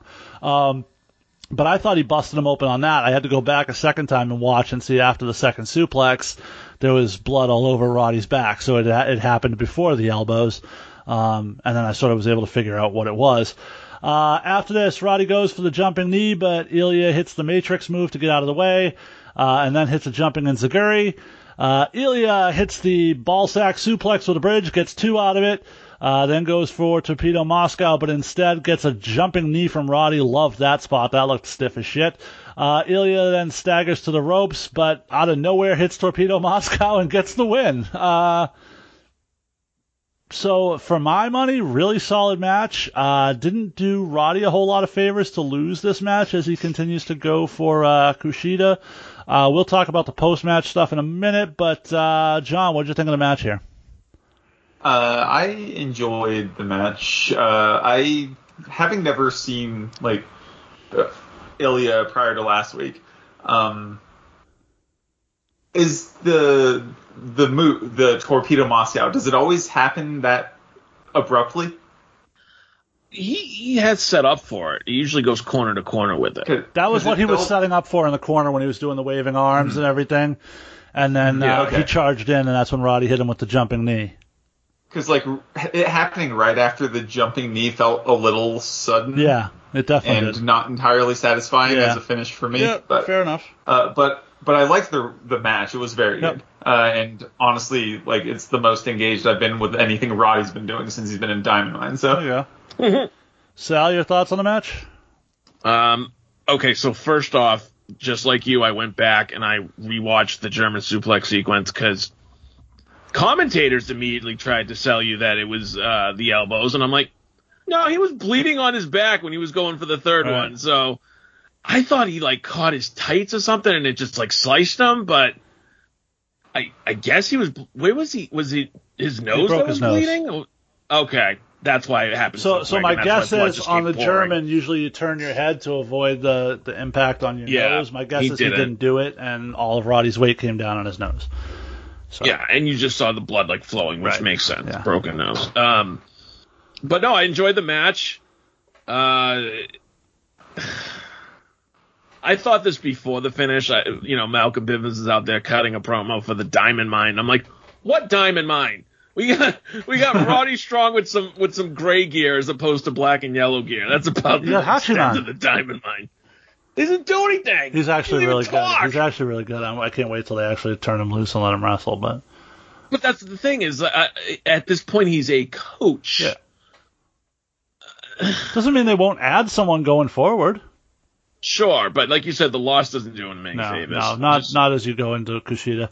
But you can't, you couldn't have Ilya lose two weeks in a row either, and no, that no, Pete Dunne no. loss didn't do Ilya any favor. So they at right. least sort of rehabbed him a little bit with this win. Anyway, after the match, Ilya grabs the mic and calls out Walter, and Walter is just like, fuck you, I'm not doing anything. So, no Walter appearance. A uh, little bit weird, but it would sort of be made a little bit more sense later on in the show. Um, we go to the back. Samoa Joe is arriving before we go to break. We come back from break. We get prime target on Kyle O'Reilly and Adam Cole. Now, I have in the past loved these prime target specials. Uh, this one was pretty much just mostly old footage and mainly uh, a little bit of a sit-down interview with Adam Cole. Uh, not a whole lot new ground being broken here. Um, yeah, I, man, I got really confused because I thought the prime targets like really went like in deep the and made you like. The first one they did for these two did.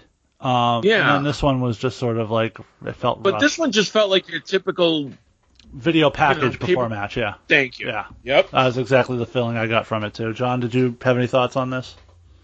Uh, it didn't get me particularly hyped for the match. I'll say that. Like, uh, I, I, I expect the match to be good, but like. The more I, the more I'm reminded of how little I'm connecting with Roddy's character, the more I'm just like, eh. Kyle, you mean? Oh yeah, Kyle. Sorry, I, I still had uh, uh, the fact that I'm not connecting with uh, his character on the mind too. Apparently, Adam Cole's the only uh, member of Undisputed Era that I still uh, still Which enjoy promos. That's actually what we were afraid of, yeah, yeah, yeah. especially recently, because Kyle has. I don't know. He's never gotten back to where he was when he first fought Balor. No. That's when I feel like he was at his, his peak. Or when he first fought Cole. It feels a little bit like following the path of Gargano Ciampa. That first match was so yeah. hot between the two of them.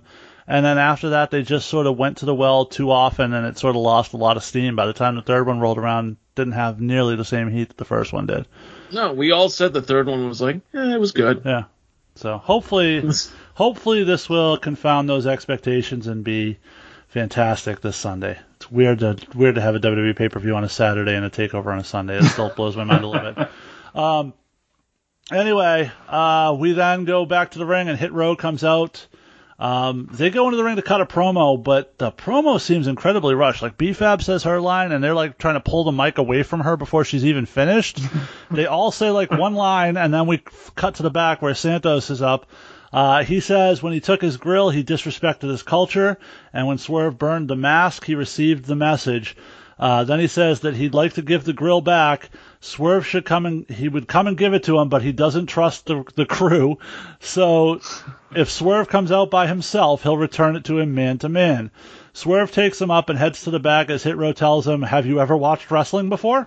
Um, Swerve. Go- Now, first off. Oh, my guys aren't here. Just come and meet me in the, in the parking lot by himself. As soon as you hear N X T in parking lot, you say no. Yeah. Nothing good ever happens in the N X T parking lot. Uh, so he makes his way out there, and as he's walking towards Santos, uh, we see Raul and Joaquin come up behind him, but Swerve has this scouted. Uh, turns before they can attack him, throws his jacket at him, and then it's a three on one. The numbers game catches up with him, and uh, eventually Santos, and this I really like this touch, Santos tried to shove the grill back into Swerve's mouth.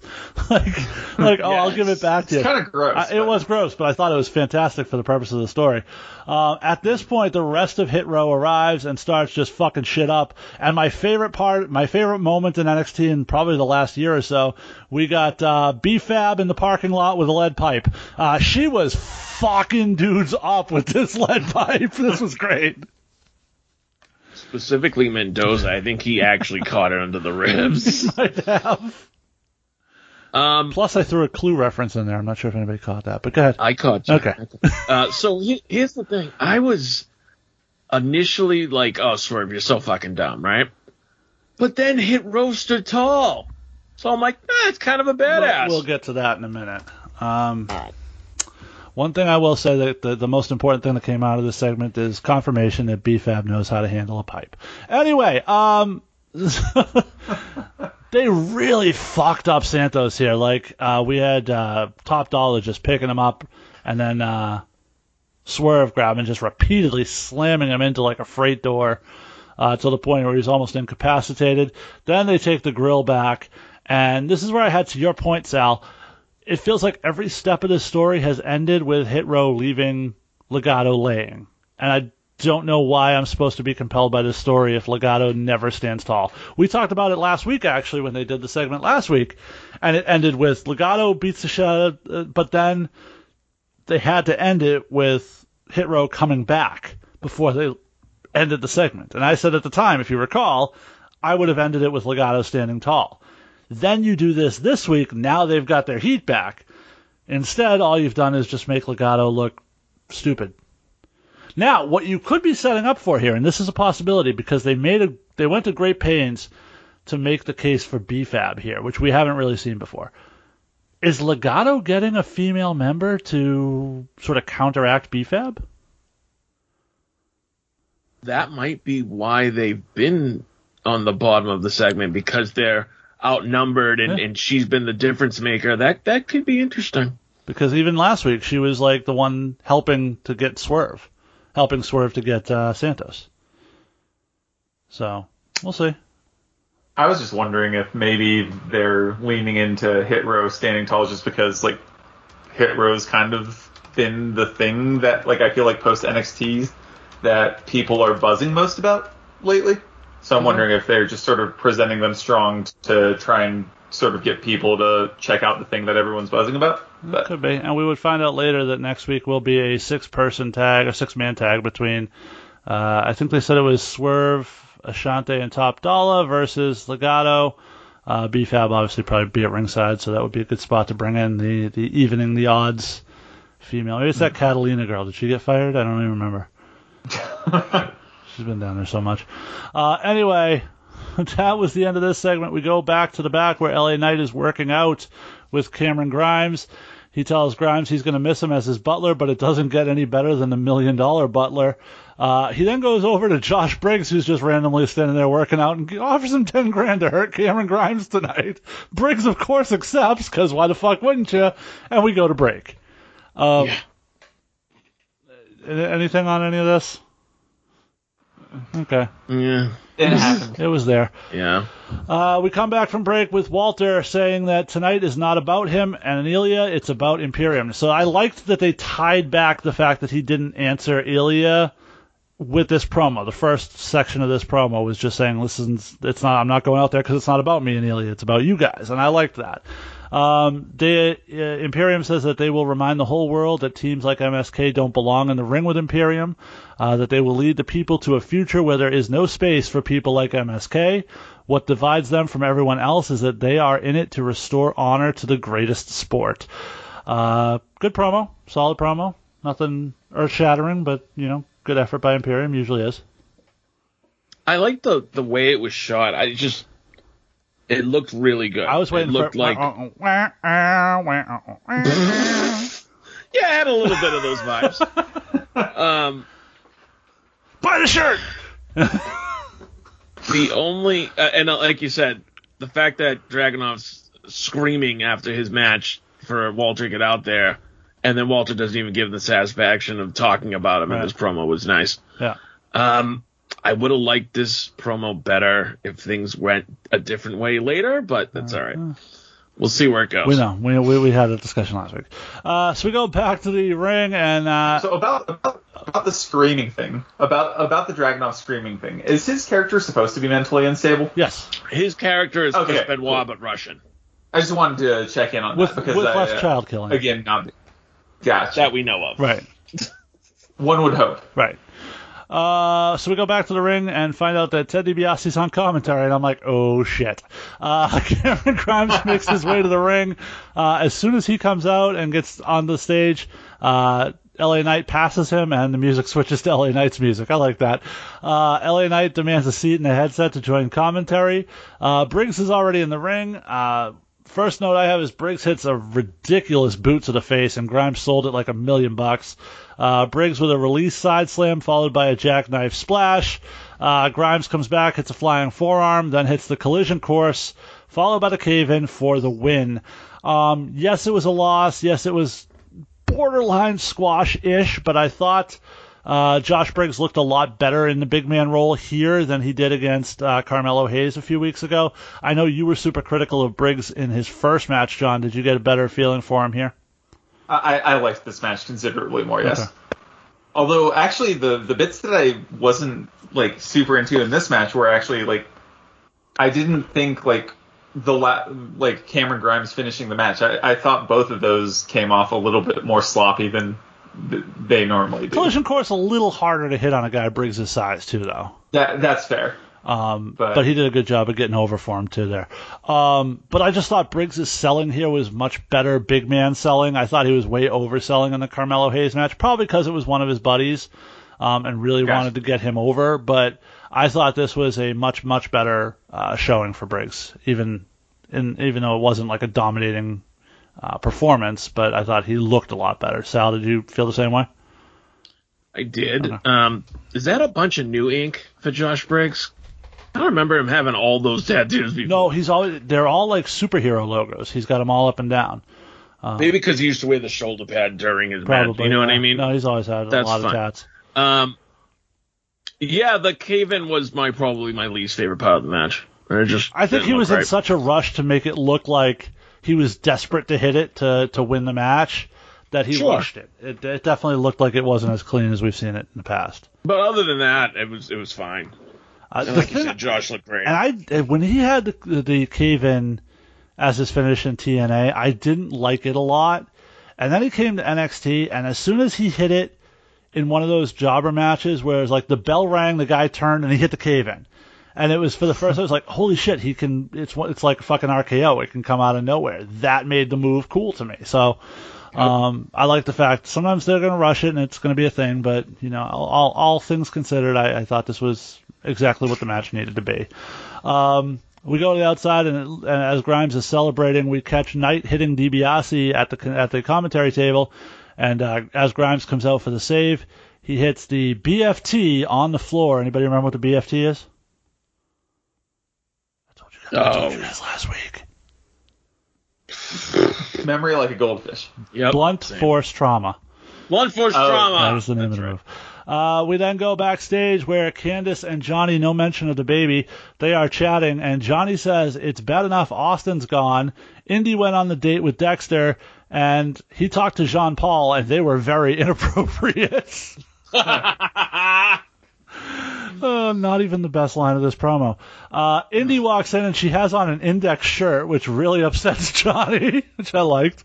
Um, she says she's been seeing Dexter. She's seen a lot of them. They went hiking, bike riding. They went to the beach. They made a sandcastle. After each thing, Johnny keeps saying, yuck.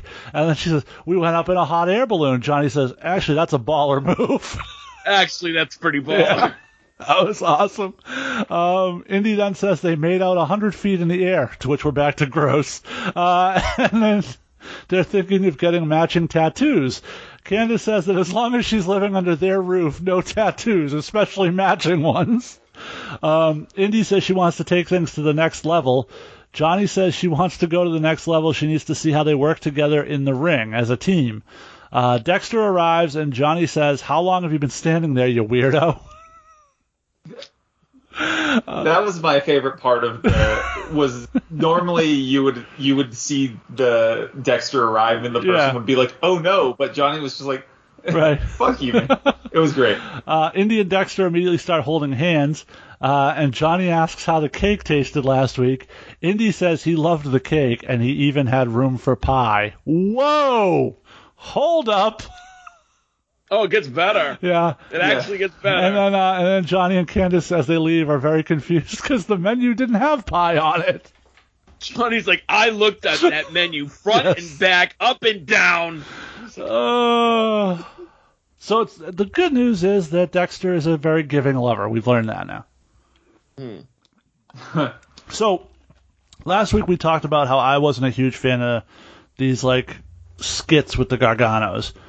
This shit is great. Like, when they're backstage and they're just in a promo and it's not like an overly produced, like, oh, Johnny's got to be wacky guy in a disguise. And he's just being a, a dumbass in a promo. So much better than what we got last week. I loved this.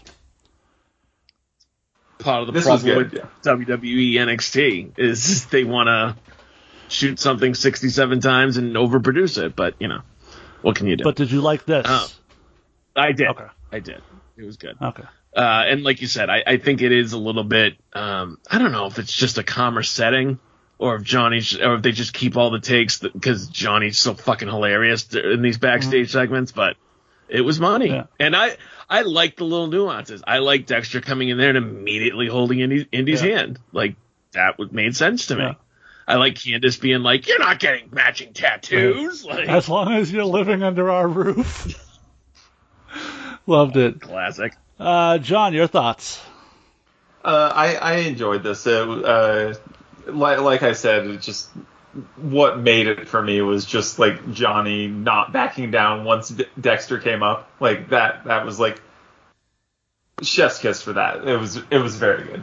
Um, what came later, I was less a fan of, but uh, this this part this part I liked. Okay. Uh, we go to a break. We come back, and it's dinner time with Zoe and Io.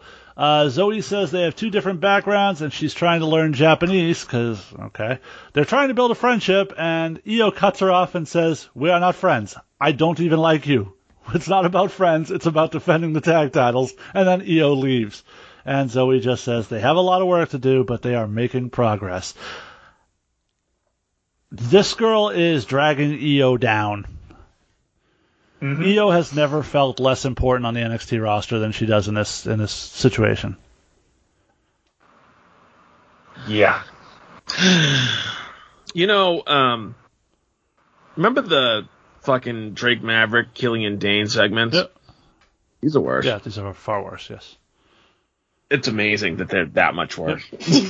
Also, to to Io's point, if it's about defending the uh, women's tag team titles, shouldn't they at some point fucking defend them? Yeah, they might. Maybe. Well, who are they going to defend Maybe. them against, really? I mean... Throw two women together. Who cares? They can defend... Yeah. Wait, wait, wait. They can defend them against Candice and... Oh, wait. No. no, we have such a lack of women's tag teams that we're having mixed tag matches. Speaking of which, we go back to the ring, and Frankie Monet is out with uh, Fuckstone and Jesse Kamea. Um... I didn't know Robert Stone's hair was that long. That it's not. There's no fucking way, because it wasn't last week. Yeah, that's an extension. But when I right? think about it, we only ever see him with his hair slicked back from the front. Really, we don't see him in the the back of his. But we, he's been out at ringside and stuff, and I've never noticed it. So I, it it, it, it has to be a fake. Yeah. It, it to me, it seems like a fake. I think so. But and then he's wrestling in pajamas, which was a nice touch too. I like that. Also, what. Is this a thing now? Are we doing intergender matches regularly on N X T? Yeah. Or mixed tag matches, we'll, as it were? We'll talk about that at the end. Uh, right. Indy and Dexter arrive, and Indy is sort of mimicking Dexter's entrance. Um, as they get into the ring while they're slow walking around the ring, she just sort of bumps into him because she's like staring out into nothingness, which was great. Uh, at a certain point, Beth and Indy share a, a look. Uh, Stone is wrestling in pajamas, like I said. Uh, we start with a happy birthday chant for Indy, uh, followed by a you look stupid chant directed at Robert Stone. Uh, he then tries to get away from Dexter, but Frankie's just like, fuck that, and throws him back in the ring. Uh, Stone wants to tag out, but Jesse won't tag him and starts to fire him up, so he runs right at Dexter and eats a right hand. Uh, Indy and Dexter both attack their opponents in sync with matching offense. Uh, Frankie at one point grabs Dexter's leg and gets pulled into the ring, and Jessica Carr finally throws Frankie out as we go to break. Uh, we come back from break, and Jesse is going for a springboard splash, but Indy moves, and Jesse tags in, so uh, tags in Stone, so at this point Loomis comes in. Uh, Loomis, I'm sorry, Loomis beats on Stone, and Stone begs off, and Dexter extends his hand. Uh, Stone takes his hand and gets pulled immediately into a spinebuster. I like that spot. Um... Indy tags in, and her and Jesse do some rope switches before Indy hits a really nice-looking sky high for two as Stone breaks it up. Uh, Jesse applies a crab, and Dexter and Indy lock eyes, and Indy crawls to the rope right in front of Dexter and grabs the rope, but doesn't just make a tag. Mm-hmm. Uh, sure. Uh, Jesse kicks Dexter off the apron, and, Sto- cause, and Stone goes to for the uh, tope, but he goes for the tope with Dexter nowhere near him and just completely eats the floor, uh, which was a good comedy spot. I like that. Yeah. Uh, Jesse form, forearms Dexter because intergender is a one-way street in W W E, but Indy grabs Jesse, throws her into the boards, and then throws her into the ring, hits a Uranagi, and into the silence for the win, and that is Indy executing the silence for the win. Uh, Indy look. Oh, we'll talk about what happens after the match afterwards, but uh, John, what do you think of the match? I hated this match. Okay. Uh, I, like, part of it is I just don't, like, the, the structure of, like, mixed tags ma- tag matches in W W E doesn't, it doesn't terribly appeal to me. I don't know how else you would do it, because I haven't really watched a lot of mixed tag type stuff, so I don't know if there is a way to present it that is, like, better, but like uh, the flow of the matches has never really appealed to me. Okay. And I didn't like the the spot that I liked was the Robert Stone completely uh, uh, whiffing on the uh, on the over the rope thing. Like that that I enjoyed, but other than that, it was just it like mixed tag matches always feel a little disjointed, and like like you said, like the the bits where like you know they let the women hit the men, it's like eh, it, none of it really works okay. for me. But right. Sal, your thoughts? So um, I'm with John. That that uh, missed tope uh, spot was hilarious because he wasn't even close. It was really good. Um, I need to see more um, Jesse Kamea uh, getting on with um, Indy Hartwell, and that has nothing to do with wrestling. And also, uh, uh, the the match was fine, and then Dexter did the silencer on the outside as Indy was doing it on the inside of the ring because they're in sync. Right. Well, I mean, to be fair, that was the whole thing. Was Gargano says you have to see if you're in sync in the ring. So they were. So it was, yeah, sure. One match against fucking Kamea and Robert E. Fuckstone. That's what other what other mixed tag are they gonna have? Anyway, Scarlet and fucking Cross. Oh, uh, we'll talk about that in a minute. Uh, so we go back, uh, and Indy's continuing to look at Beth. They go outside. Indy talks to Beth. They sort of exchange a handshake and a hug.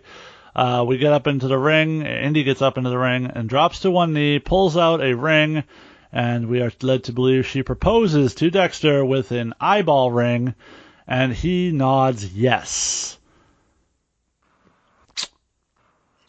So this is just crazy rushed now, right? Mm. Like we we we're not even trying to like have a long term story here. Like they went on their first date last week. Now we're planning a wedding. I was gonna say we're gonna get a wedding segment in a couple of weeks on N X T. Oh, sure. And that'll probably be funny because Johnny and Candice will be good at it, but maybe it'll be the return of Austin Theory to object to the wedding because he actually loves oh, Indy. Oh, ew. They're like brother and sister. Not really brother and sister. Not. Yeah, but what are Johnny and Candice going to say about that? No. Not under my roof. Is that right? Anyway. But, uh, so, are you intrigued at all about the wedding possibilities with Indy and uh, Dexter here? I no. I hate myself, but I'm always a fan of bad wrestling weddings. Okay. Just for comedy. The, the the only positive is if this somehow gets fucked up, then Dexter quantum leaps to the main roster, then, then I'm okay with I, it. I, I think that's why they're rushing it. If they do the wedding, I want the Stephanie and Test song, though. The, the Macho Man Elizabeth slash Stephanie Test song. It's like, together. That one? Yeah. No, we got to have that. It's not a W W E wedding without that song. That's all I'm saying. Uh, okay, so we go to the back and we see Cross is arriving at the arena. Thanks for showing up to work on time, fucko. Uh, we go to break again. We come back from break. It's dinner time with Roddy. She starts to ask his thoughts on losing, and Bivin says, hey, hey, you don't talk to him. You talk to me. Good. They finally get how this should work. I was just going to say, finally. It's about time you established that. They finally figured that out. It says Ilya's a heavyweight and not a cruiserweight, so the match didn't count in his mind, and that Roddy still has a guaranteed cruiserweight title shot. Um, just rehab Roddy at all for you guys, or...?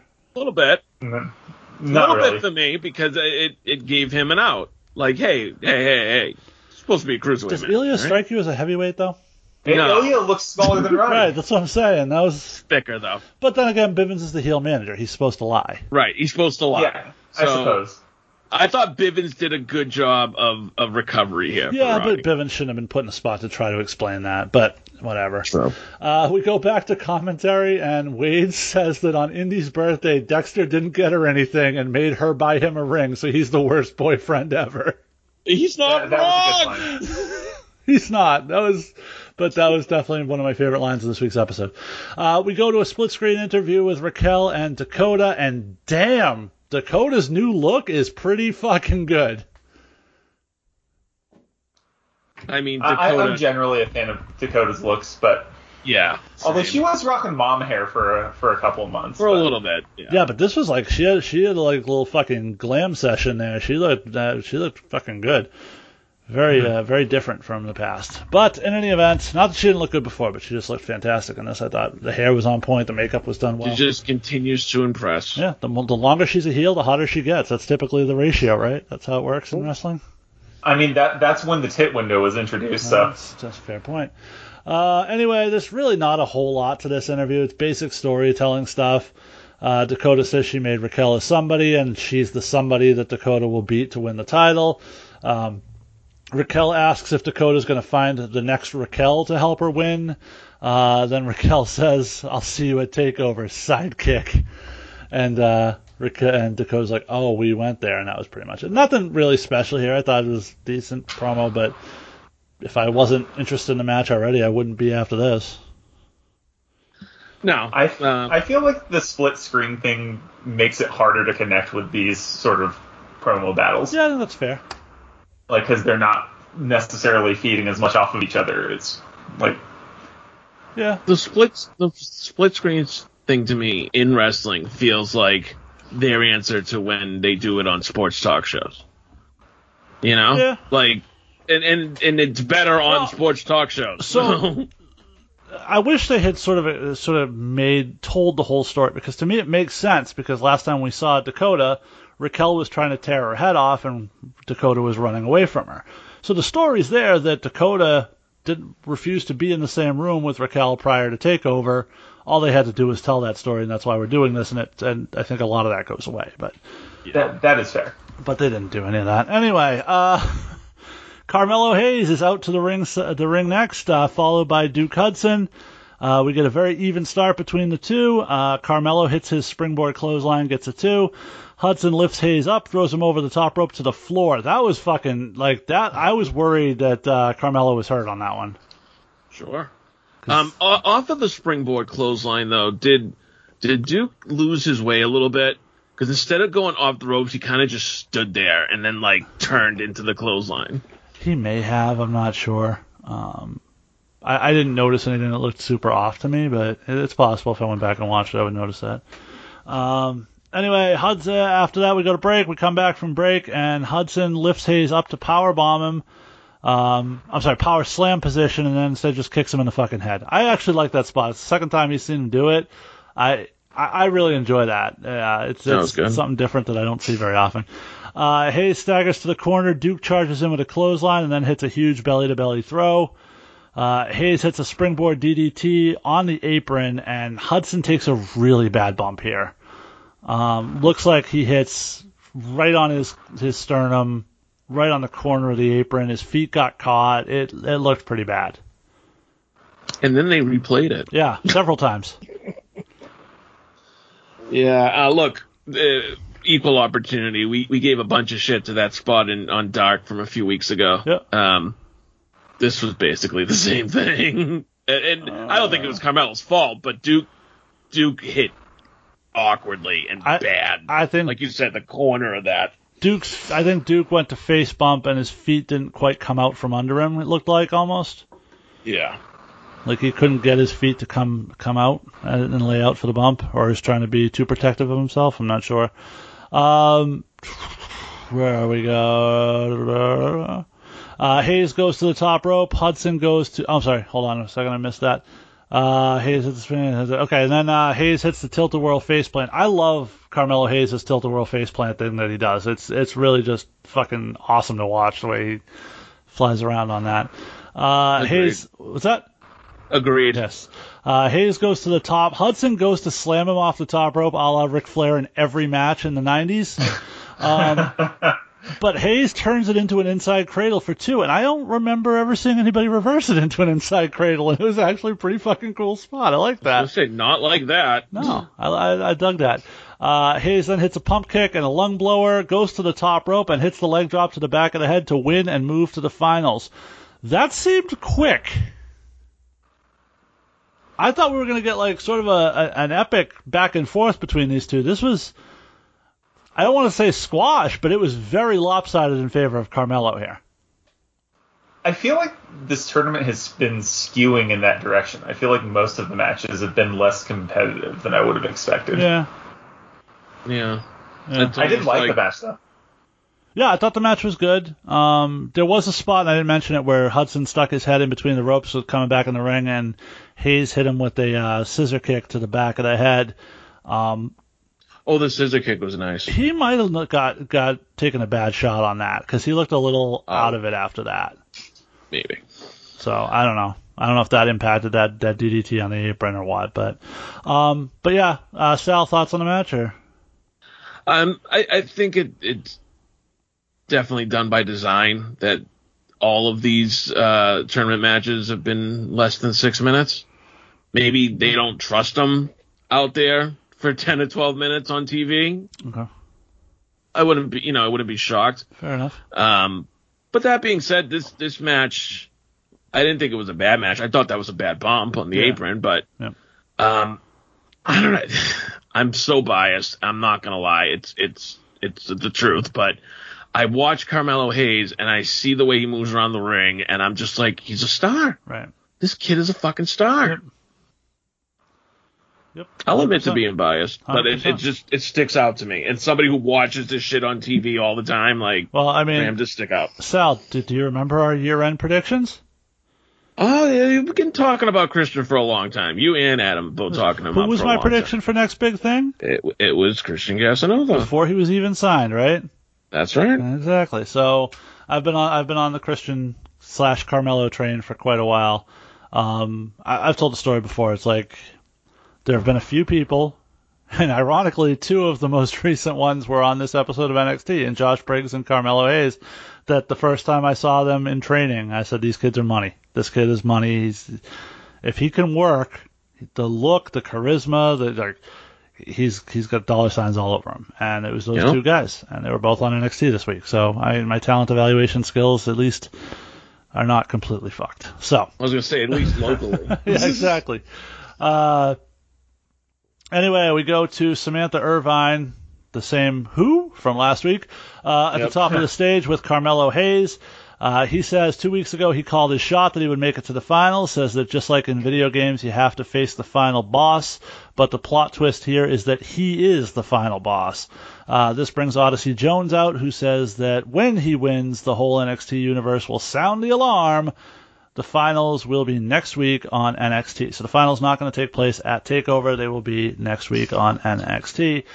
I have a feeling that I know who Sal and I are both thinking are going to win. John, who do you got in this in this finals? I have no idea, if I'm being honest. Like, um, I, I, yeah, I, I, I don't know. Okay. Uh, the one thing that way to go out on a limb there, John. Thanks. I don't know that much about these these guys, and I tend to uh, I tend to connect more with characters, and they're they're kind of raw products at this point. So I'm like, I I. I have no fucking clue. Okay. Like the the way I the way I watch tends to be a lot more sort of like filtering things through like this is the story and this is this other thing and okay. th- this these tournaments are kind of like outside of that. Okay. See, I'm glad you mentioned that though, because the one thing Hayes said during this promo was, um, I you know the pat I've beaten everybody I've beaten in this tournament has been bigger than me, right? And it's true. Briggs and then Duke, and now he's going against um, uh, Odyssey Jones. And I'm like, there is a story to be told here for a babyface that can overcome those three men in one tournament. Okay. So I, that's where I think they're going with this. Yeah, makes sense. All right. We going to get a prepackaged promo for J C Jane, who we saw uh, come out with Gigi Dolan last week. Nothing special, just, hey, I'm I'm going to kick everyone's ass because, you know, that's generic intro promo number ten. Um, She's I legitimately hot. Don't remember this happening. Yeah, no, she is hot. There, there, she's got that going for her, so we'll see. Uh, her, Gigi, and Mandy would make quite a stable. We haven't really seen Mandy since, like, several weeks now. Holy shit, what, it could be the beautiful people when she was, like, lying on the commentary table, right? The, the rose bush. Maybe. Yeah. Uh, But I'm just saying the idea of of three gorgeous heels in a in a women's faction. I'm digging yeah, that. Yeah, could be. So we get back to the ring and M S. Oh, sorry, in the backstage area, M S K is getting ready. They grab their belts. They head out. We go to break. We come back from break. We see Grimes and DiBiase in medical. DiBiase says maybe they bit off a bit more than they can chew, and he's very sorry. Uh, Grimes said he got himself into it. He says Ted gave him a chance, and he kept dropping the ball. He's not a butler. He's a champion. And after TakeOver thirty-six, they will be the million-dollar champions going to the moon. And DiBiase, it was a fiery to the moon. And DiBiase seems to like that idea. So, uh, anything here, guys? He says, "There's my Cameron." Yes. Like it's his own son. Yeah. Remember a few months ago when you were so convinced that Ted DiBiase Junior was coming back? Yeah, yeah, it's all right. Um, I meant Davey Boy Smith Junior Uh, He's back. I, I give Grimes all the credit in the world. He needs to deliver, or this is really bad for Grimes. I have an interesting theory. We'll talk about it in okay. predictions, but I have an interesting okay. theory for this match. Okay. Um, so we go back out to the arena, and M S K is out first. A little bit interesting. The champs are out first. Imperium comes out second. Uh, and we get the championship intros, and we go to the match. M S K controls the early part, uh, complete with Nash doing a Bronco Buster on Eichner. Uh, Bartel charges and gets double backdropped, sends Bartel to the floor, where it looked like he hit his head as he followed through. It looked like he hit his head all the way out on the floor, which is, but he apparently was okay, because moments later there was a double top rope tope suicida by M S K, but they both get caught and slammed to the floor. Although I forget which one it was, but one of them took a lot longer to finish the slam to the floor. Like, he didn't ca- quite catch him all the way, had to reset. Uh, but they pulled it off as we go to break. We come back, and Bartel gets Lee in an ankle lock. The reverse... Okay, so this is a nice one. Bartel has the ankle lock on Wesley. Wesley does that thing where he rolls through and sends Bartel into the corner.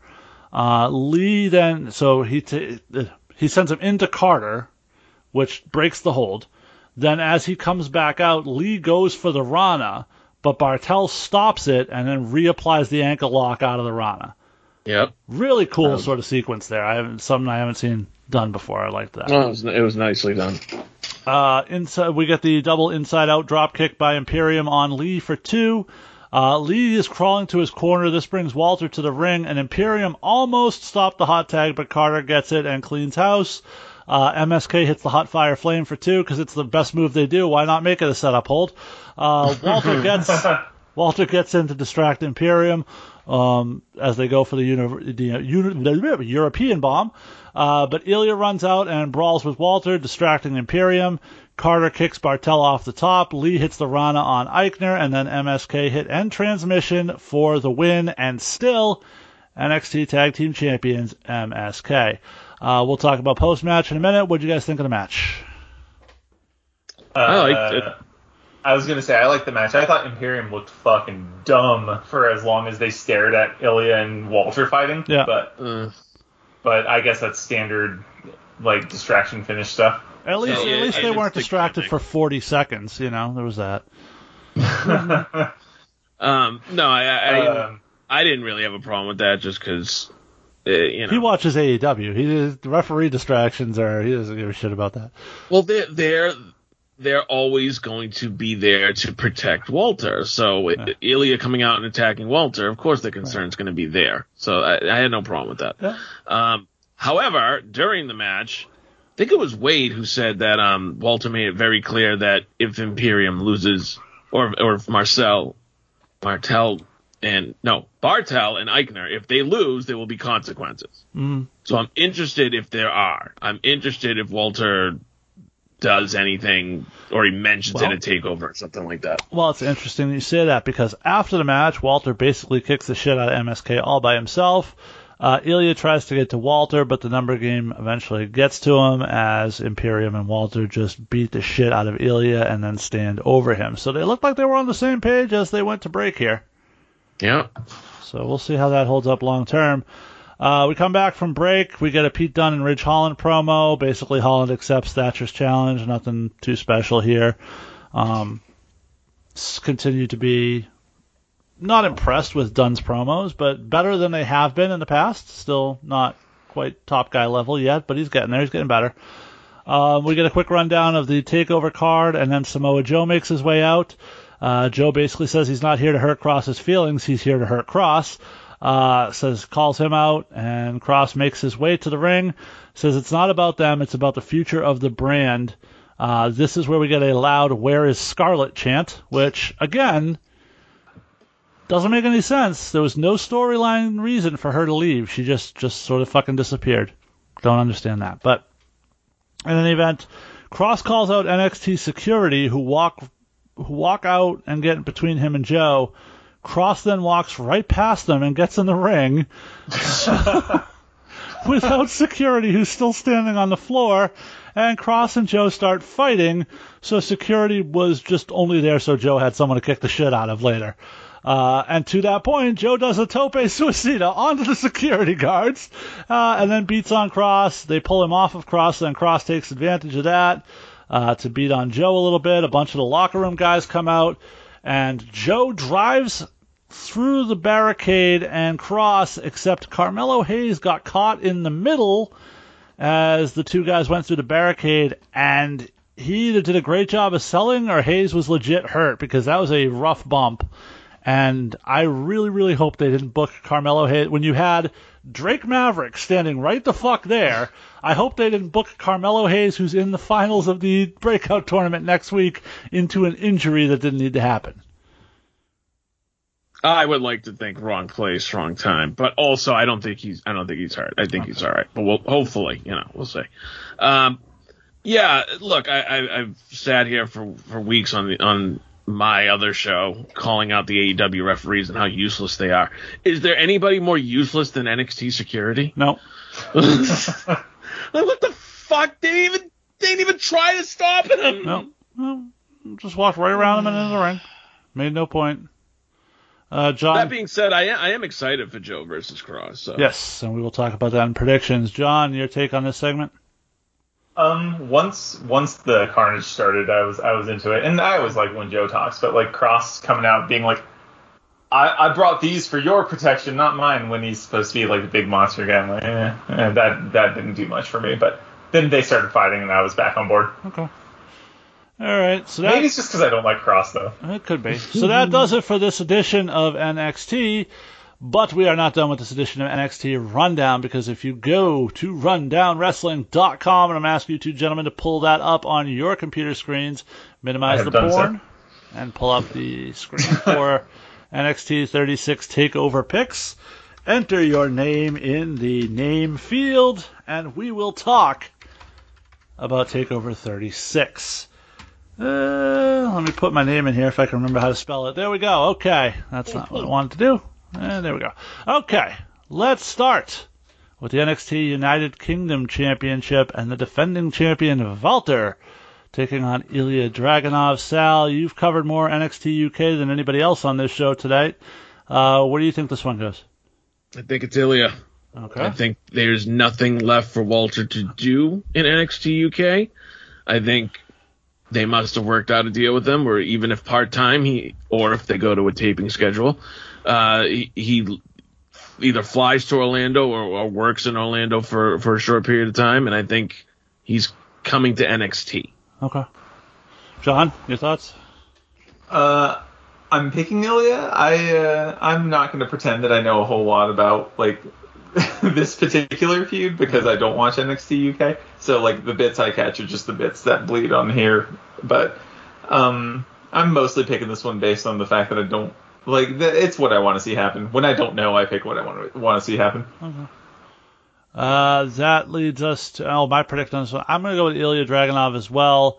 Um, I also think that the fact that I think to Sal's point, we're going to see Walter do some more work in regular N X T at this point.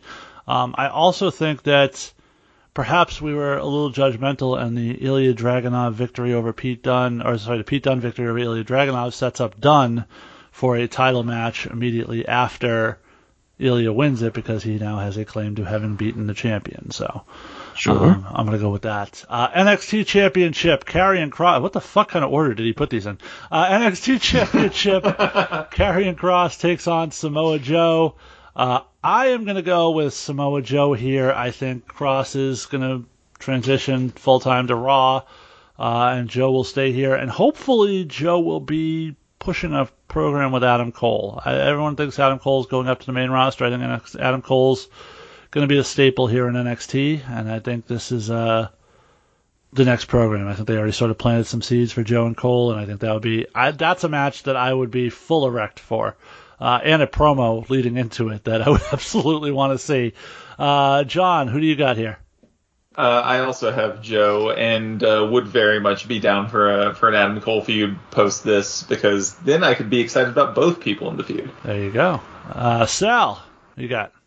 I'm going with Joe. Uh, you're bringing Cross to Raw. He's doing more things over on Raw. It just makes sense at this point. By the way, you were you were one of the people who was a little upset with the way they booked Jeff Hardy to beat Cross. Do you feel better now that Cross dominated him in fifteen seconds on Monday night? You motherfucker. I was one of the people on this very show when you weren't around. I know, I'm just giving you a hard time. It was Ginger. Uh, trying, trying to calm down Ginger and John, being like, it's okay that Jeff Hardy beat him. John was happy because he hates Cross. John hates Cross. Yes. That is but, not wrong. But Ginger was pissed off, and I was like, I don't know. Let's see where the story goes. And he goes, doesn't matter. Doesn't matter where the story goes. I, I think like, my... Ex- Exact words were, I can't. I find it hard to divorce myself from how little I like Cross to even be able to sort of evaluate it from a story perspective. I can't wait. I till, just thought it was hilarious. I can't wait till John has to discuss the Killer Cross or Karrion Cross versus Dominic Mysterio program at some point. Uh, N X T Women's Championship: Raquel Gonzalez versus Dakota Kai. Uh, who went last? John, you're up first here. What do you? Who uh, do you got? I'm picking Dakota Kai because I. Don't see where Raquel goes if she holds it. Like, what what is her program after that? Okay. Like, I feel like there's more fresh feuds for Dakota. All right. And I like Dakota. Okay. Sal? Going with Dakota, and strangely enough, it's the same as my other two matches, uh, because I think the other person is moving up to a different roster. Okay, so I've gone back and forth on this. Now, it's interesting that you said you guys both said sort of the same thing, and that you speculated Raquel's got nothing left to do in N X T and she'll go up to the main roster. Dakota's the one that's been getting the dark matches. That is true. So it could be Dakota sort of finishing this storyline, putting Raquel over, and then heading to the main roster. So then if I'm trying to figure out the winner here, I'm looking at who else do we have in the division. You got Ember Moon. Raquel's already beaten her. Uh, who do you got? You got Frankie Monet. Eh, I haven't seen enough yet to... I, I loved her as Taya, but I haven't seen enough as this character to make me think she's a top contender. Uh, who else do we have? Io Shirai still, but she's already done the program with Raquel. She's done a program with Dakota. Zoe? Ugh. I mean, I, I don't know. The, this women's division took a real hit when they lost Toni Storm, because I think Toni would have been a great first, uh, great program here. You could have gone to at some point. I know she already had a little thing with Ra- Raquel, but a long drawn-out program would have been fantastic.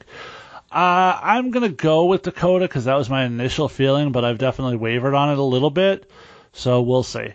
Uh, next up, Million Dollar Championship, of course. If Grimes loses, DiBiase becomes Knight's Butler. Troy has a different thing here.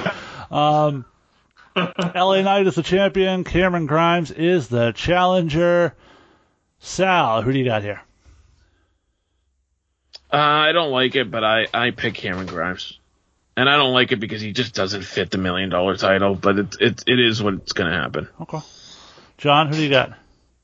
I feel like Grimes needs the win. And also, uh, just want to point out that uh, Troy didn't close the parenthetical okay. on that either. Yes, very good point. Um, all right, so in, in prediction-wise, I'm going to go with Cameron Grimes, okay? Here's what I think would be the better way to do this. You have this match, right? And then you get down to the end, and Grimes is about to win, and then Grimes lays down, and Knight pins him. And we find out Knight and Grimes have been in it all along together as Grimes' ultimate revenge on DiBiase for being such a dick to him earlier on. And then they're a tag team. And, and then you make DiBiase be the butler. And the whole thing It was, would get us... It closes the circle of Grimes of DiBiase being such a dick to Grimes for so long, and Grimes hating DiBiase. Cause and, and it gets us heel Cameron Grimes again, which right. is uh, the better Cameron Grimes. Right. And it gives us another tag team, which we are lacking in N X T, too. it, it completely undoes everything you just did with L A Knight, though, for the past two months. No, it doesn't, because now he's a mastermind to put this whole thing together. No, he's a lackey. It's Grimes who put this together, if you go all the way no, back they were to when in, he was they were in it together. Uh, it sounds like the men of the year. no, no, they're actually on T V. Oh. Who are the men of the year? Yeah, exactly. Oh, uh, Scorpio Sky and Ethan Page over in. Oh, that's right. They did call them that. What the? F- yes. All right, d- d- we don't need to get derailed. Uh, no, we'll no, we'll no, see. We but I think that's I think that's a much better way to do this if you wanted if you wanted to make it a little deeper than surface, because as it as it is now, like, DiBiase was a complete dick to Grimes, and he's like spend, bending over backwards to defend the honor of DiBiase, who was a just an absolute prick to him. Also, to, to I think that was John's point, Cameron Grimes carrying around a million-dollar title is, like, a little weird. I don't know. Well, that's what I said. Yeah. But John I, said he makes a better heel. Now, Grimes carrying it around as a heel would work better. But how do you get um, there? I, I don't know. See, my answer and, my answer gets him heel, at least. That's He's true. Just so much more entertaining. And then, and then they have another, and then Grimes with his money gets another million dollar belt made, and they're both the million dollar champions together as a team. I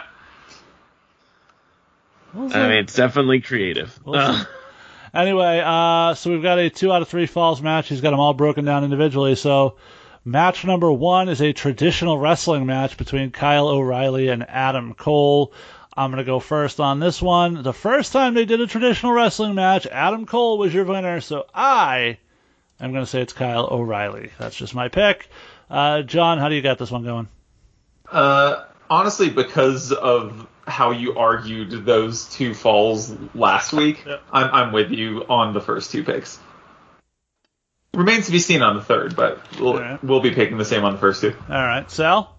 Same thing. All right. It, it makes sense. Kyle now wins a traditional wrestling match because Adam Cole won a traditional wrestling match. So right, all right. So then I assume we're all taking Adam Cole for the Cole street in the fight. Second fall. In the second fall. Yes. Okay. So now it gets interesting when we get to the third fall inside of a steel care, cage.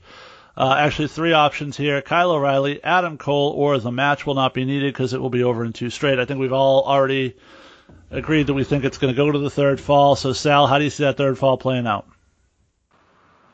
I think Cole's going to put Kyle over. Okay. And I think Kyle wins the match. Okay. All right.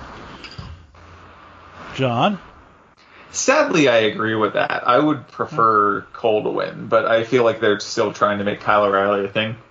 Okay. I think same thing. I think Kyle O'Reilly wins, and I think it's the right call, to be completely honest. Adam Cole doesn't need to win this feud. Kyle O'Reilly does.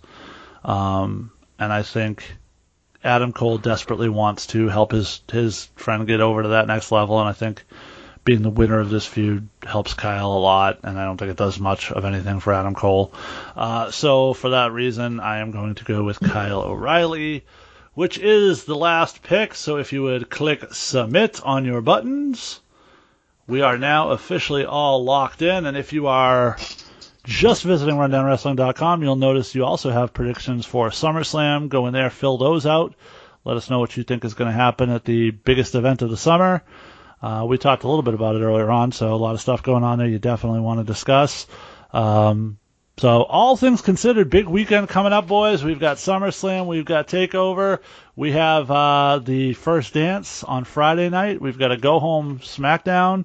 It's going to be a big, big weekend for professional wrestling. Uh, let's just, on the, on the scale of predictions, John, when we uh, sit down for W W E Rundown on Tuesday night, what do you think the most impactful thing we saw this weekend is going to be? Hmm. I don't think it's going to be on A E W show. Okay. Um, I'll say that right now. Also, I have an issue with the second show being the first dance, but I, I, it's a throw. It's a throwback to. It's a reference to the Michael Jordan documentary that E S P N did. The Last Dance. Yeah, yeah, yeah. Um, it, if if Cena gets squashed by Roman, I I think that would be the most most impactful thing, and I think that is a distinct possibility. Okay. But all right.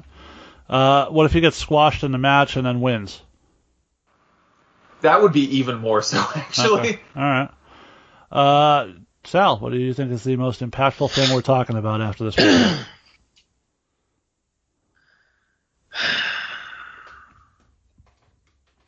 Depends on how you define impactful, because I know that certain things are going to happen. What's the biggest the thing that's going to happen on Impact Wrestling this week, Sal? Jesus Christ. No, no, no, no. I know that certain things are going to happen this week, and they're going to piss a lot of people off. That I'm sure of, and that's in all three brands.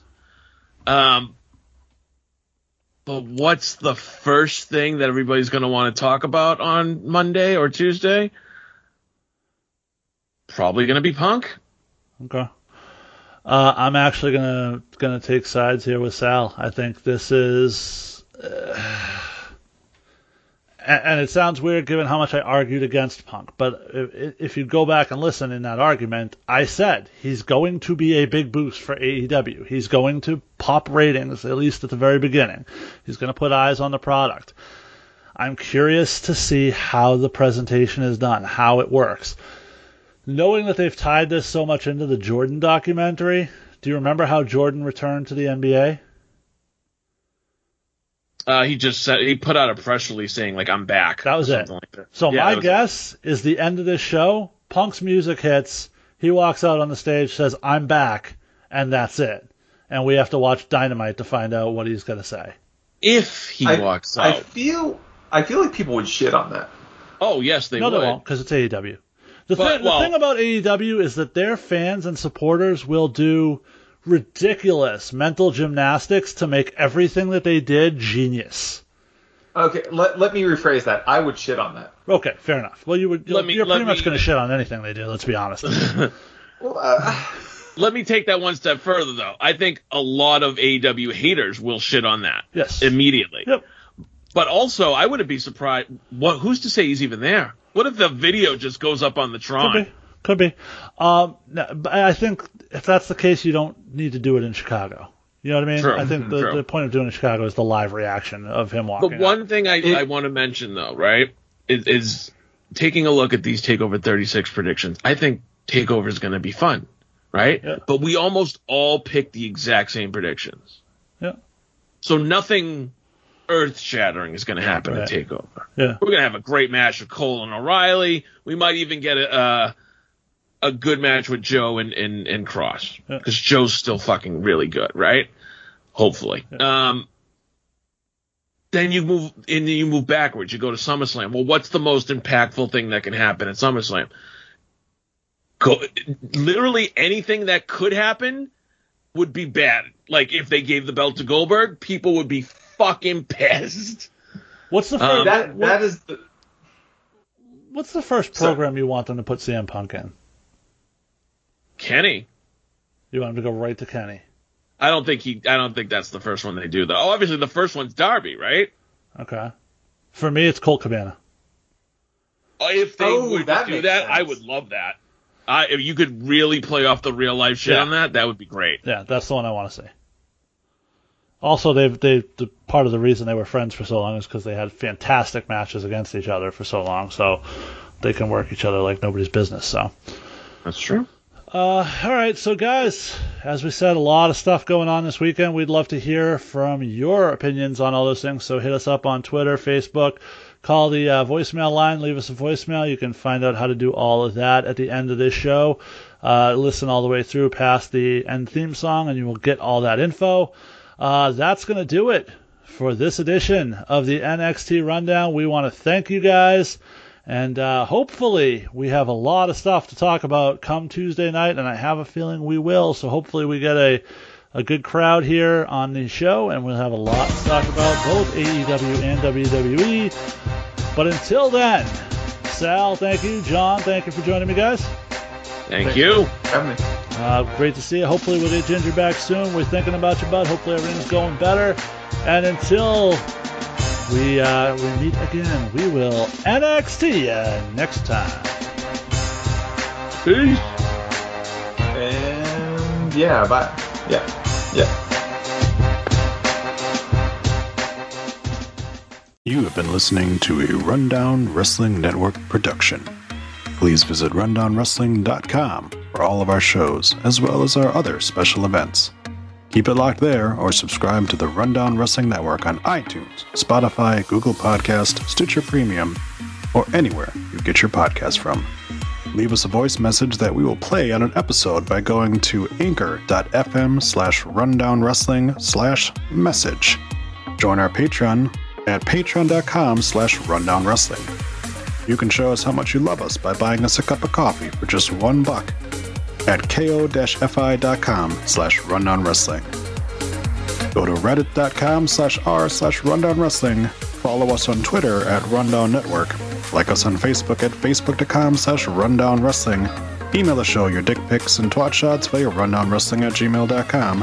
Or go to Instagram or YouTube and look for Rundown Wrestling. Follow us on Twitch by going to twitch dot t v slash rundown wrestling. And you can also follow our host Adam on twitch dot t v slash the Salzer Effect. This has been a Rundown Wrestling Network production.